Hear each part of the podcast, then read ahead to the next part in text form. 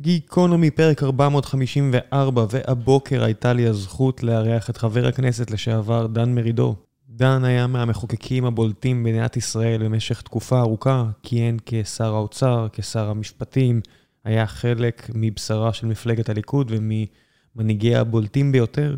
דיברנו בפרק הזה על מערכת היחסים שלו עם בגין, על מערכת היחסים שלו עם בנימין נתניהו, על אה, חוק כבוד האדם וחירותו, על חוקים אחרים שהיה מעורב בהם, על חוקים אחרים שהוא הצטער שלא היה מעורב בהם, שלא הצליח ולא הספיק לחוקק, על ההבדלים בין המפלגות השונות דאז ועל ההבדלים בין התקופה הנוכחית והבעייתיות שהיא הביאה עימה.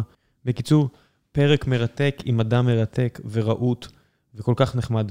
ולפני שנגיע לפרק הזה, אני רוצה לספר לכם על דבר המפרסם, והפעם זה פודקאסט אחר מבית היוצר של הארץ. הארץ לאחרונה פרסמו שהם חצו את קו 100 אלף המנויים המשלמים בדיגיטל, הישג כביר שהם הגיעו אליו, ויש להם עכשיו גם מחלקת פודקאסטים חדשה, אחרי לא מעט שנים שהם התעסקו רק אה, בכתב, הנה, עכשיו הם הגיעו גם לאודיו, והפודקאסט שאני רוצה לספר לכם הפעם נקרא השבוע.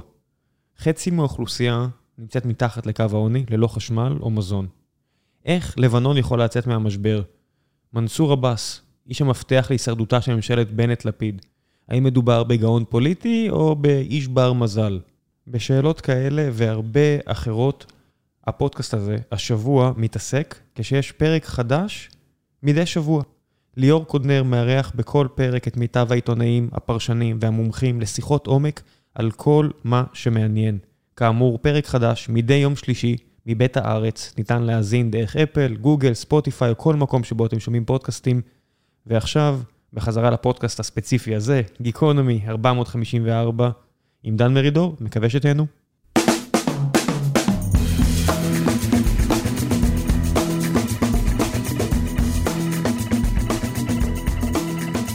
גיקונומי פרק 454, והבוקר יש לי את הזכות לארח את חבר הכנסת לשעבר והנשיא הנוכחי של, לא הנשיא, היו"ר הנוכחי של אה, המוסד המוביל בארץ לאמנות בצלאל, מר דן מרידור.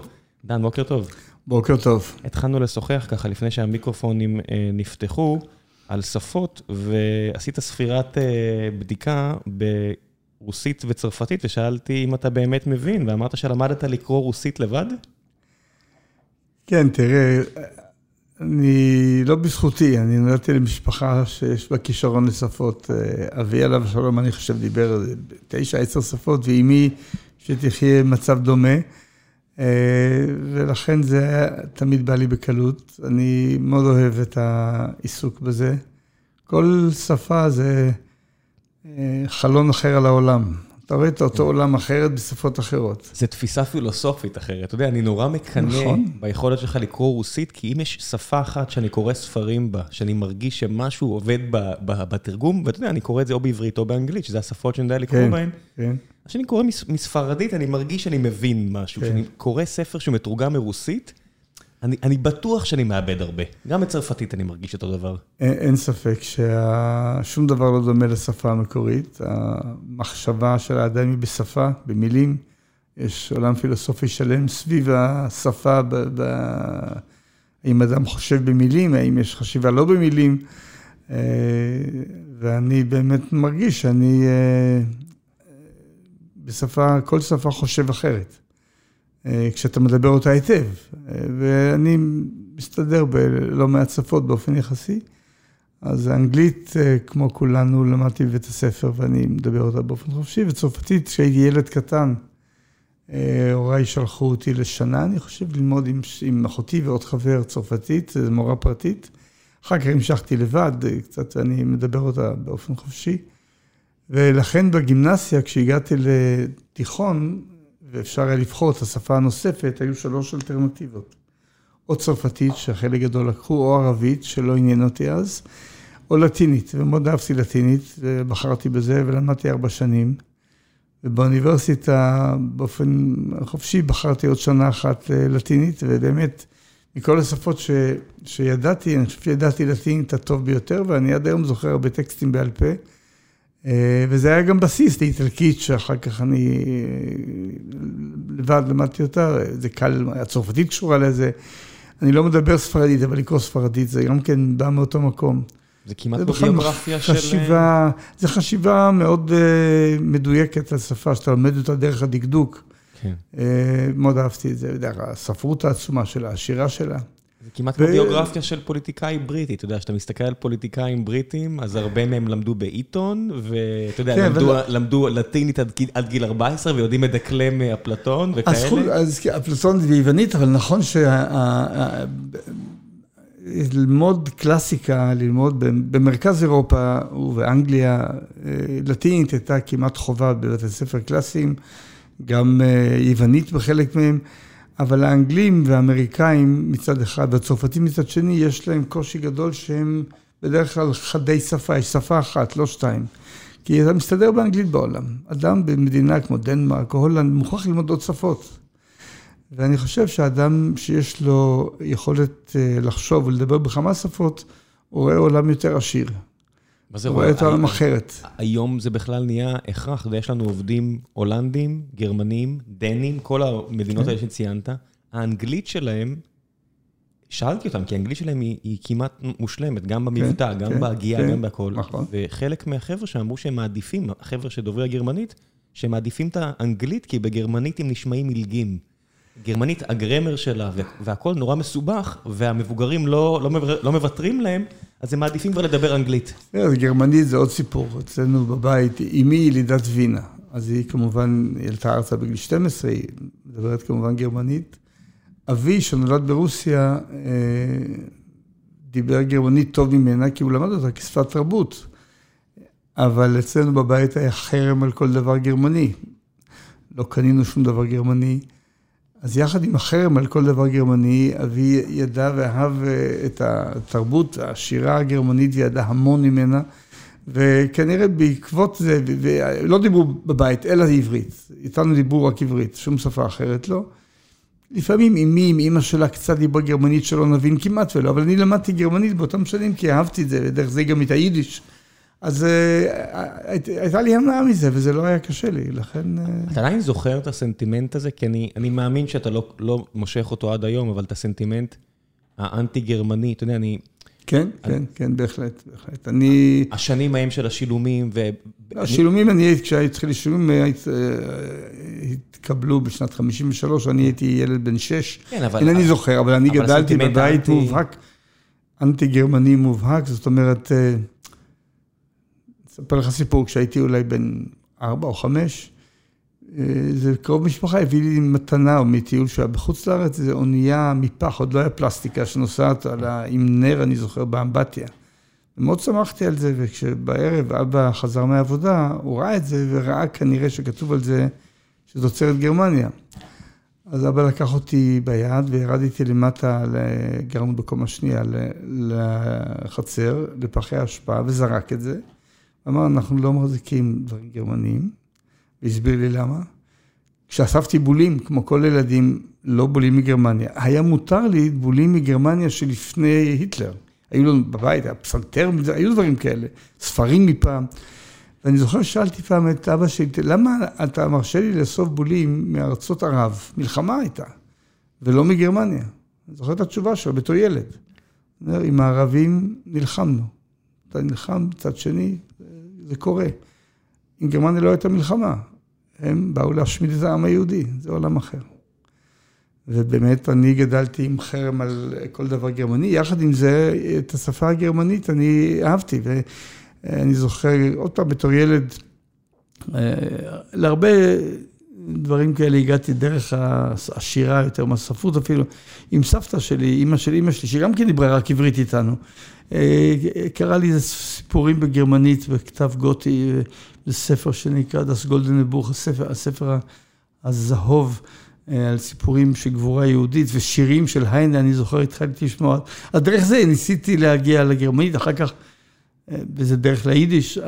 זה, אני מאוד אהבתי את הדבר הזה גם היום. אני לא יכול לומר שאני מדבר בכל השפות האלה באופן חופשי, אבל אני מסתדר בלא מעט שפות. כשהיית בימים הראשונים של, של הליכוד, או למה שיהפוך להיות הליכוד, והרי היו שם הרבה אנשים שהיה להם בטן מלאה על כל הנושא של השילומים, מבגין ועד כל האנשים סביבו, שזה היה סלע מחלוקת גדול מאוד עבורם, בינם לבין דוד בן גוריון והחבר'ה של מפא"י.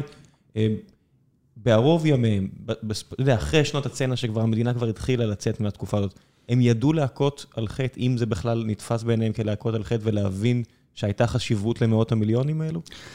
אני לא יכול לדבר בשם כולם. מה שדיברו איתך, אתה יודע. אני מניח שלא. שלא. אני, חושב, אני מניח, לא יכול לדבר בשמם ורובם כבר לא בחיים. אני חושב שהם חשבו שזה נכון היה, ואסור היה לקבל שריון מגרמניה. אגב, זה לא רק אה, חירות, מפ"ם ואחרים. אה, שנים ספורות אחרי שגמרו להשמיד את יהודי אירופה, אה, לקחת מהם כסף. היה נראה פגיעה איומה בכבוד האנושי, הלאומי, בזכר הנפגעים, והייתה לכן אה, במחלוקת לא פוליטית, אמוציונלית, היסטורית, מוסרית עמוקה מאוד. אני את תחילתה לא זוכר, כי הייתי ילד קטן, אבל את המשכה אני זוכר. זוכר כשהם מכרו עוזים לצבא הגרמני. אני זוכר כשבא השגריר הגרמני, היחסים בשנות ה-60 ארצה, ההפגנות נגד זה, אני זוכר אה, לא מעט דברים. אה, אה, ועד היום אני מוכרח להגיד לך, אני נולדתי אחרי תום מלחמת העולם השנייה, ב-47', אז כבר לא הייתי, לא הייתי שם כאשר ההשמדה הייתה באירופה. אבל באיזשהו מובן עד היום זה חלק ממני. אני לא מעט קורא על הדברים האלה, עדויות של אנשים, יש היום הרבה ב, ביוטיוב, תמצא הרבה מאוד עדויות שנאספות של אנשים. זה דבר שעוצמתו, משמעותו ההיסטורית, עוצמתו הרגשית, הזהות שלנו קשורה בו בצורה בלתי רגילה, וזה לא היה עוד עניין, זה לא היה עוד מלחמה. זה דבר שלא היה קודם. כי זה לא היה מלחמה, כמו שאמרת, זה לא היה מלחמה. לא הייתה מלחמה, זה היה גם, תראה, זה, אני, אני אגיד משפט קשה, שאנשים לא אוהבים אותו. במבט היסטורי, היהודים, 80-90 אחוז מהם, במאה ה-19 חיו באירופה. ועוד עשרה אחוז או משהו בארצות ערב, מצפון אפריקה עד עיראק, אבל לרוב הגדול כן. באירופה, שנים. אלף, אלף חמש מאות, אלפיים שנה, שם היה המרכז היהודי הגדול. ואירופה הסתדרה עם היהודים, לא הייתה, לא היה שוויון, אבל אנטישמיות קצת הסתדרה. בתחילת המאה ה-19, לאורך המאה ה-19, התחילו, אה, לקראת סופה, התחילו מהומות אנטי-יהודיות בכל אירופה. מהפוגרומים ברוסיה ב-1980, ב-1902, קישינב, אה, משפט דרייפוס בצרפת, אירופה התחילה להקיא את היהודים, והרבים הרגישו את זה, מיליונים ברחו לאמריקה. דרום אפריקה, חלק לאנגליה. לציונות היה פתרון אחר, היא הרגישה את זה, שהאדמה רועדת, ואמרה צריך מדינה ליהודים. כדי שיהיה להם איפה לחיות ולא תהיה סכנה נוראה, לא ראו שואה, אבל ראו את זה, הרגישו כולם את מה שקורה פה. אתה יכול לקרוא נאומים של ז'בוטינסקי שאומר את זה, אבל לא רק הוא. בקונגרס הציוני הראשון, הנאום הראשון של נורד, אבל מצוקת היהודים אתה רואה את זה. ואתה מסתכל אחורה על סיפור ההצלחה האדיר של הציונות, זה גם סיפור כישלון נורא. כי לא הצלחנו. לא הייתה מדינה ב-38, הייתה ב-48. לו הייתה מדינה ב-38, אולי אי אפשר היה. אז היה לאן לברוח, לא הייתה שואה. לא הייתה. אז כל העם הענק הזה, ששם גדלה הציונות, במרכז אירופה, שם היא גדלה. זה הרצל, ז'בוטינסקי, בן גוריון, ויצמן, זה משם מגיע. הרעיונות האלה, התנועה הזאת, העוצמה שלה, בעצם בעניין אחד שאנחנו חיים אותו, בהרגשת סיפוק עצום, זה הצלחה היסטורית אדירה, מצד שני זה סיפור כישלון נורא, כי האנשים בשבילם קמה המדינה, רובם הגדול לא הצליחו להגיע, והגיע היטלר והרגו אותם. וכשקמה המדינה היא לאלה שכבר או ניצלו, או שבכלל לא היו בסכנה, יהודי אירופה, יהודי אמריקה, דרום אפריקה, יהודי ערב, לא היה נעים, אבל לא הייתה סכנת השמדה, זה לא הצליח. התחושה הזאת שאתה חי את ה... שאני חי אותה כל הזמן. גם את הזוועה הנוראה הזאת והכישלון הנורא, וגם את ההצלחה הגדולה. זה המהות של חיינו, אנחנו חלק מפרויקט. אני חושב שאנחנו שונים, אני מרגיש שונה מאזרחי מדינות אחרות. אני לא רק אזרח כמו שאזרח הולנד או אזרח הולנד, אני גם שותף לזה פרויקט ענק, שהיה בו כישלון נורא ויש בו הצלחה, ואני כל יום חי את הפרויקט הזה. אז הסיפור שאתה חוזר אליו, של השמדת יהודי אירופה, כמובן, גם כל אחד עם המשפחה שלו, כל אחד יש לו סיפור כזה ואחר, כי זה כולם היו שם, כל היהדות הזאת. אה, הוא לא מת בי, הוא חי בי כל השנים, ובאמת אני אה, אה, גם בקשר לתרבות הגרמנית, אתה רואה את הדיסוננס הקשה הזה. מצד אחד זו תרבות ענקית, מה זה המוזיקה שאני שומע? זה באך, זה, זה היידן, זה מוצרט, זה בטהובן, זה, זה בראמס, זה, אתה רוצה וגנר, זה, זה, זה התרבות, זה המוזיקה. הפילוסופיה, אם זה קאנט, אני לא הולך ללכת לכולם אחד אחרי השני. אה, במידה רבה זה התרבות שלנו, של, רוב, של רבים מאיתנו, זה חלק משמעותי, ומצד שני, באמת זה הדבר הגבוה ביותר שהאנושות הגיעה אליו, מצד שני, מגרמניה הזאת יצאו הדברים הנוראים ביותר באנושות שלנו, ובעם היהודי בעיקר. אז עם הדיסוננס הזה אנחנו חיים. אתה יכול להגיד אותו דבר על אה, רוסיה ועל ארה"ב. ארה"ב, אתה יודע, בדיוק מסיימת עכשיו עוד מלחמה כושלת, אי אפשר להגיד שלא. מה, פעם שלישית או רביעית, רק במאה ה-20 שהיא עושה את זה, מתערבת בגלל שלל אינטרסים, וזו המדינה שהוציאה מקרבה אומנות ומדע, ומה ש... גם רוסיה ש... שרצחה כל כך הרבה אנשים בתוך גבולותיה ומחוץ לגבולותיה, הוציאה מתוכה מיטב האמנים, משוררים, מדענים, מה שלא תרצה. בכל מדינה, בכל עם, גם כן. בעם היהודי, יש הדברים היפים והדברים הרעים, וזה שום דבר איננו... אבל לא, לא בסדר הגודל הזה. אבל מה שעשו כן. הגרמנים, מה שעשו הגרמנים ליהודים, אני לא מדבר על הגרמנים מול הפולנים, מול כן. הרוסים, הייתה מלחמה נוראה, איומה. מיליונים נהרגו, אבל זה לא הייתה השמדת עם. כן. לקחת את העם היהודי ולהחליט להשמיד אותו באירופה. היטלר מבטיח בנאום ידוע שאם היהודים שוב יגרמו למלחמה, כאילו אנחנו גרמנו אה, למלחמה ראשונה, זה ייגמר, הוא אומר, בהשמדת הגזע היהודי באירופה, די פנישטוג די יהודישה ראסה אין אירופה. זה נאום שאתה שומע אותו ביוטיוב, וזה קרה. ובצורה מזעזעת כפי שקרה. זה רק עכשיו, לפני 70-80 שנה, זה לא בהיסטוריה הרחוקה. כשאתה... היית הרי בתפקידים מאוד אה, חשובים בממשלת ישראל, ואנשים שנמצאים בתפקידים האלה, אני מניח שמתנגן להם הסרט הזה בראשם כשהם עומדים מול איומים כאלה ואחרים גם היום, אם זה מהכיוון של איראן, או איומים יותר ארציים כמו וירוסים, כמו הקורונה או דברים כאלו. איך מסתדרים עם הלחץ הזה? אתה יודע, עכשיו, ואני תמיד חוזר לספר הזה בשנה האחרונה, כי הוא פשוט כל כך היה אה, פותח, פוקח עיניים, הביוגרפיה של בן גוריון, של תום שגב, ויש שם במשך שנים, בסוף, בשנות ה-40 עד 50, חצי מהשנה, הוא פשוט לא עמד בעומס ויצא לחופש, הוא אמר להם, אל תדברו איתי, אני לא עומד בזה, אני חייב קצת להירגע. ו... ורבין לפני אה, מלחמת אה, ששת, אה, ששת הימים, אה, כמה שבועות לפני, הוא פשוט, אין מה לעשות, הכמות לחץ הזו שאומרים לך, הנה מגיע עוד חורבן בית שלישי, איך מתמודדים עם הלחץ הזה? שאני אומר, נגיד, ראש הממשלה הנוכחי, ואולי... שמוצנח לתפקיד פחות או יותר בהפתעה, ועכשיו הוא צריך להתמודד עם זה. לפני שנגיע לנוכחי, אתה יכול לדבר גם על שנת 73, תחילת המלחמה, ומשה דיין, והסיפורים של חורבן בית שלישי. אני לא יודע לומר על בן גוריון ועל רבין, כל אחד במקרה שלו. קודם כל, התחלנו מההשמדה של יהודי אירופה, זה לא זה. במובן זה שאני חושב שאנחנו הצלחנו כאן לבנות עוצמה כזאת, שסכנה כזאת לא קיימת היום. היום זה לא זה, ב-67' כן. חפרו אה, קברי אחים. אני אומר, בסדר, כן, בנינו עוצמה היום, אני מדבר על היום. כן, אוקיי. ולכן אני אומר את הדברים, מפני שיש אה, פוליטיקאים, אתה חושב תכף על אחד וגם אני, שתכף אומר השואה, אם איראן זה מיד שואה. אני חושב שזה דברי הבל, אנחנו לא בשואה. העם היהודי היה אז בשיא החולשה שלו בהיסטוריה, בלי שום כוח. ותראה, 80 שנה אחרי זה, אנחנו לדעתי בשיא העוצמה שהייתה לעם היהודי אי פעם בהיסטוריה. אז אנחנו עשינו מהלך עוצמה, גם במובן הצבאי, הכלכלי, המדיני, אני לא כן. חושב שאי פעם היינו כל כך חזקים. אין פה אולי, זה אמת מוחלטת. אה, ברור שזה, שום דבר איננו 100 אחוז, תמיד יש סיכונים, החיים זה לא, זה לא גן עדן, זה המציאות.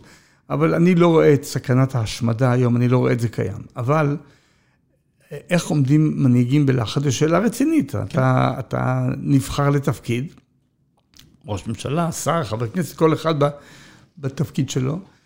ואני זוכר את ההרגשה הזאת, למשל, בשנת 96, אה, שניצחנו בבחירות אה, את אה, פרס ונתניהו ראש ממשלה, אני הייתי שר אוצר, חבר הממשלה בתפקיד משמעותי, ואני זוכר את התחושה, אין עכשיו למי לפנות, זה אצלנו. הייתי בעולם הפוליטי קודם, עבדתי, זכיתי, מנחם בגין, עליו השלום, יצחק שמיר וכן הלאה, באמת הייתי בתפקידים חשובים, אבל תמיד הייתה איזו שכבה מעלינו. אז היה חשוב, אבל היה שם, נניח, מנחם בגין, היה יצחק שמיר, אני הכרתי אנשים אחרים במפלגת העבודה. עכשיו זה הדור שלנו, ועכשיו זה עליך. ובהחלט התחושה הזאת של האחריות אה, ההיסטורית, הייתי אומר, גם לעניין היהודי, גם לנו, למדינה הזאת, היא רצינית. האם אתה יכול לעמוד בלחץ? זה עניין של אופי. אז אנשים, אה, יש כאלה שעומדים בלחץ טוב יותר, טוב פחות. אני חושב שבסך הכל אנשים בדרך כלל עומדים בלחץ, מחליטים שגוי או נכון, זה לפי העניין. אני, על ראש הממשלה הנוכחי, אני לא רוצה לומר כלום, הוא נכנס לתפקידו לפני זמן קצר. באמת דבר שהוא לא כל כך רגיל. מפלגה בת שישה או שבעה אה, חברי כנסת שתוציא מתוך ראש הממשלה, זה לא דבר רגיל. קואליציה מוזרה כזאת, אה, משני הקצוות או כמה קצוות פוליטיים.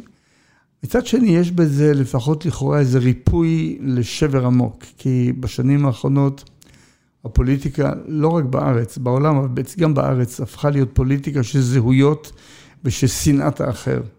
וזה מביא לך הרבה קולות. נגד השחור, המקסיקני, המוסלמי, היהודי, זה עבד. תראה את טראמפ ותראה את העלייה של הפשיסטים במערב אירופה, לפן, אחרים, תראה בפולניה, בהונגריה. ואצלנו גם כן, פוליטיקת הזהויות, אני נגד הערבים, נגד החרדים, כל אחד נגד, אה, וליצור ממשלה שהיא מכילה בתוכה, גם דתיים, ראש הממשלה הוא דתי, גם חילונים גמורים, גם ערבים, אפילו תנועה אסלאמית, בתוך הקואליציה לפחות, וגם אה, ימינה או גדעון סער.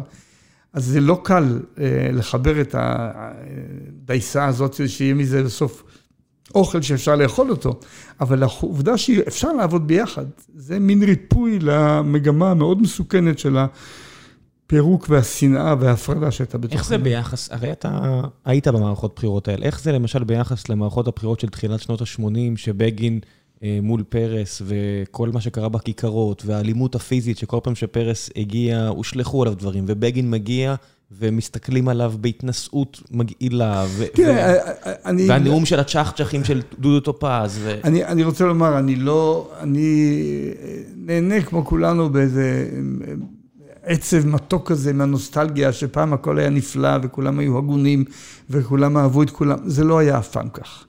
המאבק, נניח חירות מפא"י או בגין בן גוריון, זה היה באמת דברים, או בגין אה, או בן גוריון ז'בוטינסקי, דברים מזעזעים נאמרו שם, והיו דברים קשים, והייתה אלימות, והיו עלילות דם, מה לא היה שם? זה לא שהיום התחילו האנשים הרעים להרים ראש, פעם כולם היו טובים, לא נכון. אבל מה בכל זאת קרה לנו בשנים האחרונות, ובעיניי הוא מסוכן? נדבר על המדינה שלנו מ-48' ואילך. היו מחלוקות עמוקות, דיברנו על יחסים גרמניה, שילומים וכן הלאה, אה, שטחים ושלום, באמת מחלוקות אידיאולוגיות מאוד עמוקות וקשות מאוד. אה, חרדים, אה, דתיים וחילונים, היה לכל אורך כל השנים, שחיתות שלטונית. אבל היה גם איזה בסיס מוסכם של ערכים, שלפחות כלפי חוץ, עליו לא היה ויכוח. שני דברים היו מוסכמים, גם כמה ערכים, אני תכף אגיד משהו עליהם, וגם מה כללי המשחק, איך מכריעים בסוף, ושכולם מקבלים את כללי המשחק. אז למשל, הדיבור על דמוקרטיה, אה, שוויון זכויות, זכויות אדם, שלטון החוק, היה דיבור של כולם. מי שאומר היום את המילים האלה, דמוקרטיה, שלטון החוק, זכויות אדם, הוא נחשב לשמאלני. אבל אלה המילים שמנחם בגין היה אומר. לא הייתה מפלגה שדיברה אחרת. זאת אומרת, כולם היו אה, מחויבים לערכים האלה, גם אם היו אינטרפרטציות שונות. והייתה גם קבלת הדין. זאת אומרת, אה, אני נאבק פוליטית נגדך מאוד, זכית, קיבלתי את הדין. הבוחר קבע אחרת, בית המשפט קבע אחרת, מקבלים את הדין. לא תמיד אהבו פסק דין כזה או אחר מכל צד, קיבלו את הדין. מה שקרה בשנים האחרונות, שהערכים המוסכמים וכללי המשחק המוסכמים הפכו להיות במחלוקת. ומה שפעם היה הבסיס המוסכם, הפך להיות בסיס לא מוסכם. הזכרתי ביטויים כמו זכויות אדם. אחד השרים או שרה אומרת, הציונות לא תחוף ראשה בפני זכויות האדם. מה זה? ציונות היא תנועה של זכויות אדם. היא לא תנועה נגד זכויות אדם. המתח הזה בין uh, ההיבט הלאומי, שהוא חשוב לנו, ההיבט הלאומי היהודי מאוד חשוב לי, לבין ההיבט הדמוקרטי, אם אתה רוצה, הציב, הכללי והאנושי, המתח הזה שקיים בכל מדינה, בכל חברה, היה אצלנו מאוד מאוזן. כשבגין הקים את הליכוד, הוא קרא לו, עד היום השם שלו הוא כזה, תנועה לאומית ליברלית. גם מאוד לאומית, אבל גם מאוד ליברלית. והמתח הזה נפרם, והיום אתה מאוד מאוד, או, או אנטי דתי, או אנטי ערבי, או אנטי משהו, ואתה לא מנסה לחבר את זה. בדמוקרטיה זה פחות חשוב. עד כמה זה אמיתי, עידן? זאת אומרת, אני, אני מודה, גם בגלל שיצא לי לדבר עם חלק מהפוליטיקאים שאתה מדבר עליהם, וגם בגלל ש... אני לא יודע, ישב פה למשל אורי שני, שעבד איתך מספר פעמים, והוא מספר שבסופו של דבר הם רצו לזכות במערכות בחירות עם אריאל שרון ובסיטואציות אחרות. אז אתה מרגיש את מה העם אומר, ואומר מה שצריך, לא משנה אם אתה באמת עד הסוף מאמין בזה או לא. ואני קצת מרגיש, אני מסתכל על מירי רגב ועל אחר, אחרים ואחרות בליכוד, שהם אומרים את מה שהם מנתחים מטוויטר או מפייסבוק, ואני לא, לא מאמין להם שהם באמת חושבים ככה. תראה, קודם כל, כאשר איש פוליטי אומר, זה חלק מהעשייה שלו. כן, אני מקבל את זה. זה לא רק אמירה לעצמו, או למחברת שהוא כותב בה, או לטיקטוק שהוא מתקתק לחברים שלו, לא. כשמנהיג פוליטי אומר משהו, הוא עושה בזה משהו, הוא משפיע על דעת הקהל. שנית, אני חושב שאתה נוגע בנקודה מאוד חשובה, ואני אגיד עליה משהו, והיא מנהיגות. יש פה איזה מתח, או אם אתה רוצה, כמעט פרדוקס. בדמוקרטיה אתה נבחר לייצג את הציבור, אז תקשיב מה הציבור אומר ותעשה את זה. לא. מנהיגות אמיתית זה היכולת לא רק לעשות סקר ולפעול כפי שהרוב של תומכיך רוצה, אלא להוביל אותם למקום שהם לא היו הולכים אליו אחרת. בן גוריון שהזכרת ב-48 דוגמה טובה לכך. הוא לא שאל האם הציבור חושב שצריך עכשיו להכריז המדינה או לא, הוא החליט שצריך, בסוף הוא צריך לשכנע, הוא לא יכול, זה דמוקרטיה, אבל הוא הוביל לשם. מנחם בגין, מורי ורבי, שזכיתי באמת לעבוד איתו וזוכר את זה עד היום כתקופה מרתקת בחיי, כשהוא החליט לעשות הסכם שלום עם המצרים, לוותר על כל סיני, לוותר על החלת ריבונות חד צדדית ביו"ש, ביהודה, שומרון ועזה, וליצור איזה אוטונומיה ותיקו, אני לא נכנס לפרטים, אין לי ספק שלו הוא היה הולך לציבור הכללי, ובוודאי לציבור שלו, ושואל במשאל עם, או בסקר, לעשות את זה לא, היה רוב עצום נגד זה. במפלגת העבודה היו שהם התנגדו, ויגאל אלון לא הצביע בעד זה. הוא לא שאל מה העם רוצה, הוא אמר זה נכון, והוא הוביל לשם. היום נוצר מצב שאפשר לנתח איך הגענו אליו, הוא מעניין, שיש, מצד אחד הוא נפלא, יש המון כוח לציבור. אפשר לדבר דרך האייפון, דרך הטיק טוק, דרך הפייסבוק, כן. אנשים מדברים עם המנהיג ישירות, לא צריכים מתווכים. אבל היום, בגלל זה אנשים, כשרוצים להיבחר, הולכים לחפש מה הציבור רוצה, על ידי קבוצת מיקוד, על ידי סקר, על ידי מחקר עומק, ואומרים את הדברים האלה, וככה הם נבחרים. אבל זה לא מנהיגות, זה מונהגות, ככה מונהגים על ידי הציבור. גם כשהם מגיעים לשלטון, הם שואלים איך להישאר בשלטון, ועושים שוב את מה שהציבור רוצה, בשביל זה לא צריך אותם. לעשות מה שציבור רוצה זה טוב, אני לא נגד זה, אבל אם אתה לא מוביל את הציבור, אתה תגיע למקומות מאוד מסוכנים. תראה, זה משפט קשה על ההוויה האנושית. כתוב בראשית, בפרשת נוח, יצר לב האדם רע מנעוריו. אנשים לא נולדו טובים. למה יש עשרת הדיברות, לא תרצח, לא? כי אחרת היו עושים את זה. דרווין. כל האמירה האנושית שמטילה מגבלות, לא תרצח, לא תגנוב, לא, לא ולא ולא ולא, זה מפני שאחרת זה טבע האנוש. ולכן ההנהגה זה לא בא מלמטה, ההנהגה צריכה להגיד לא גונבים, לא משקרים, לא אונסים, לא שודדים. ואם ההנהגה לא אומרת את זה, אלא הולכת אחרי ההמון, היא מגיעה למקומות הכי נוראים. וזה היום אה, מתח שנוצר בגלל האפשרות להיבחר בדרך הזאת. תראה את השיח של טראמפ, בעצם נגד שחורים, נגד היספנים, נגד זרים, נגד השופט המקסיקני, שהוא לא יכול להיות שופט באמת כי הוא מקסיקני במקור שלו וכן הלאה, אם אתה זוכר את הסיפור הזה, זה הביא לו ניצחון. כי זה כן פוגע במתארים עמוקים, חבויים, שבאין הנהגה הם אלה מובילים. ואתה רואה גם אצלנו ובעולם, אני אמרתי לך קודם, אני רואה מה קורה בהונגריה. הייתי שם, נפגשתי עם אדון אורבן, אני זוכר את הביקור הזה היטב, הייתי... באיזה שנה נפגשת איתו? אה, אורבן ב-2012, 2011. כי לפני 10-15 שנה ויקטור אורבן היה משהו אחר מהיום. החיבור הזה לדעת הקהל הובילה אותו? כן, אבל הוא תפס, אני חושב, אני לא מומחה להונגריה, למרות שהייתי שם בביקור ממלכתי, אני מכיר את זה לא רע, ובפולניה לא הייתי בביקור ממלכתי, אבל הייתי בהקשר אחר ואני רואה את זה. אה, ואני רואה בעוד מקומות את, ה, את הדרך הזאת, שבה פונים ליצרים הנמוכים ביותר, ולא מנסים לרסן אותם. ריסון היצר, דיברת על מנחם בגין קודם, בעל השקפה מאוד חדה וברורה, הזכרת נושאי גרמניה ואחרים, והיו גם אמירות קשות נגדו ובעדו, זה, כל זה היה, אבל הייתה איזה, הייתה איזה, הייתה הרגשה של הציבור שבגין מחנך אותם, אומר, רבותיי, זה לא. למשל, אני זוכר, השלטון מחליטים בפתק הבוחר, זה היה ביטוי שחוזר עליו, אנשים שבאו לא מדמוקרטיות. בפולין לא הייתה דמוקרטיה, במרוקו לא הייתה דמוקרטיה, מכל מקום, באו ממקומות אחרים. זה מושג חדש, נו, לא היה לפני כן. והוא אומר, לא, רבותיי, אנחנו נאבקים, אבל מקבלים את הכרעת הדין, כבדו את בית המשפט. בית המשפט צריך לכבד אותו, את הכרעת הבוחר צריך לכבד. זה הדרך שבה לא, לא מונהגים אל המנהיגים, מסבירים לציבור, למשל, מהי דמוקרטיה בדרך הזאת? על ידי התנהגות. או מה הדרך הנכונה בצד מדיניות כזאת או אחרת, כלכלית או חברתית או משפטית. החלק הזה היום חסר. מנהיגות שהולכת ומובילה את הציבור למקום שהוא לא היה בו. אתה יודע, יש, יש אה, במקורות שלנו, כשמשה רבנו עומד ל, ל, לפני מותו, הוא מחפש מי יירש אותו. כתוב שם, תכונות, אחת התכונות, איש אשר רוח בו. איש אשר רוח בו, אומר על זה רש"י, גדול המפרשים של התנ"ך, של התלמוד. רוב מי שמכיר את התנ"ך היום קורא את זה עם פרשנות של רש"י, בוא נאמר את האמת. אז כן. רש"י אומר, מבין החילונים, מבין החילונים. אז רש"י אומר, מה זה איש אשר רוח בו? שיכול להלוך כנגד רוחו של כל איש ואיש, יכול לדבר כן. נגד. למה נבחר יהושע? תזכור, יהושע היה אחד משני המרגלים שדיברו נגד הרוב. רוב 12 המרגלים אמרו, אל תלכו לארץ הזאת, היא מסוכנת, אה, ערים גדולות, לא נוכל. הוא יהיה במיעוט. המיעוט, זה שהלך נגד הרוב, נבחר להיות מנהיג. כי הוא יכול ללכת לא עם הרוב, הוא יכול להוביל. כן, אבל בוא נשווה את זה למשל, יהושע זו דוגמה מעולה למנהיגות טובה, ומצד שני אתה רואה למשל ירמיהו, להיות כמו, תכף יגיע לפה, אה, אני חושב עוד שבוע, שבועיים, מגיע אלוף בריק. ו...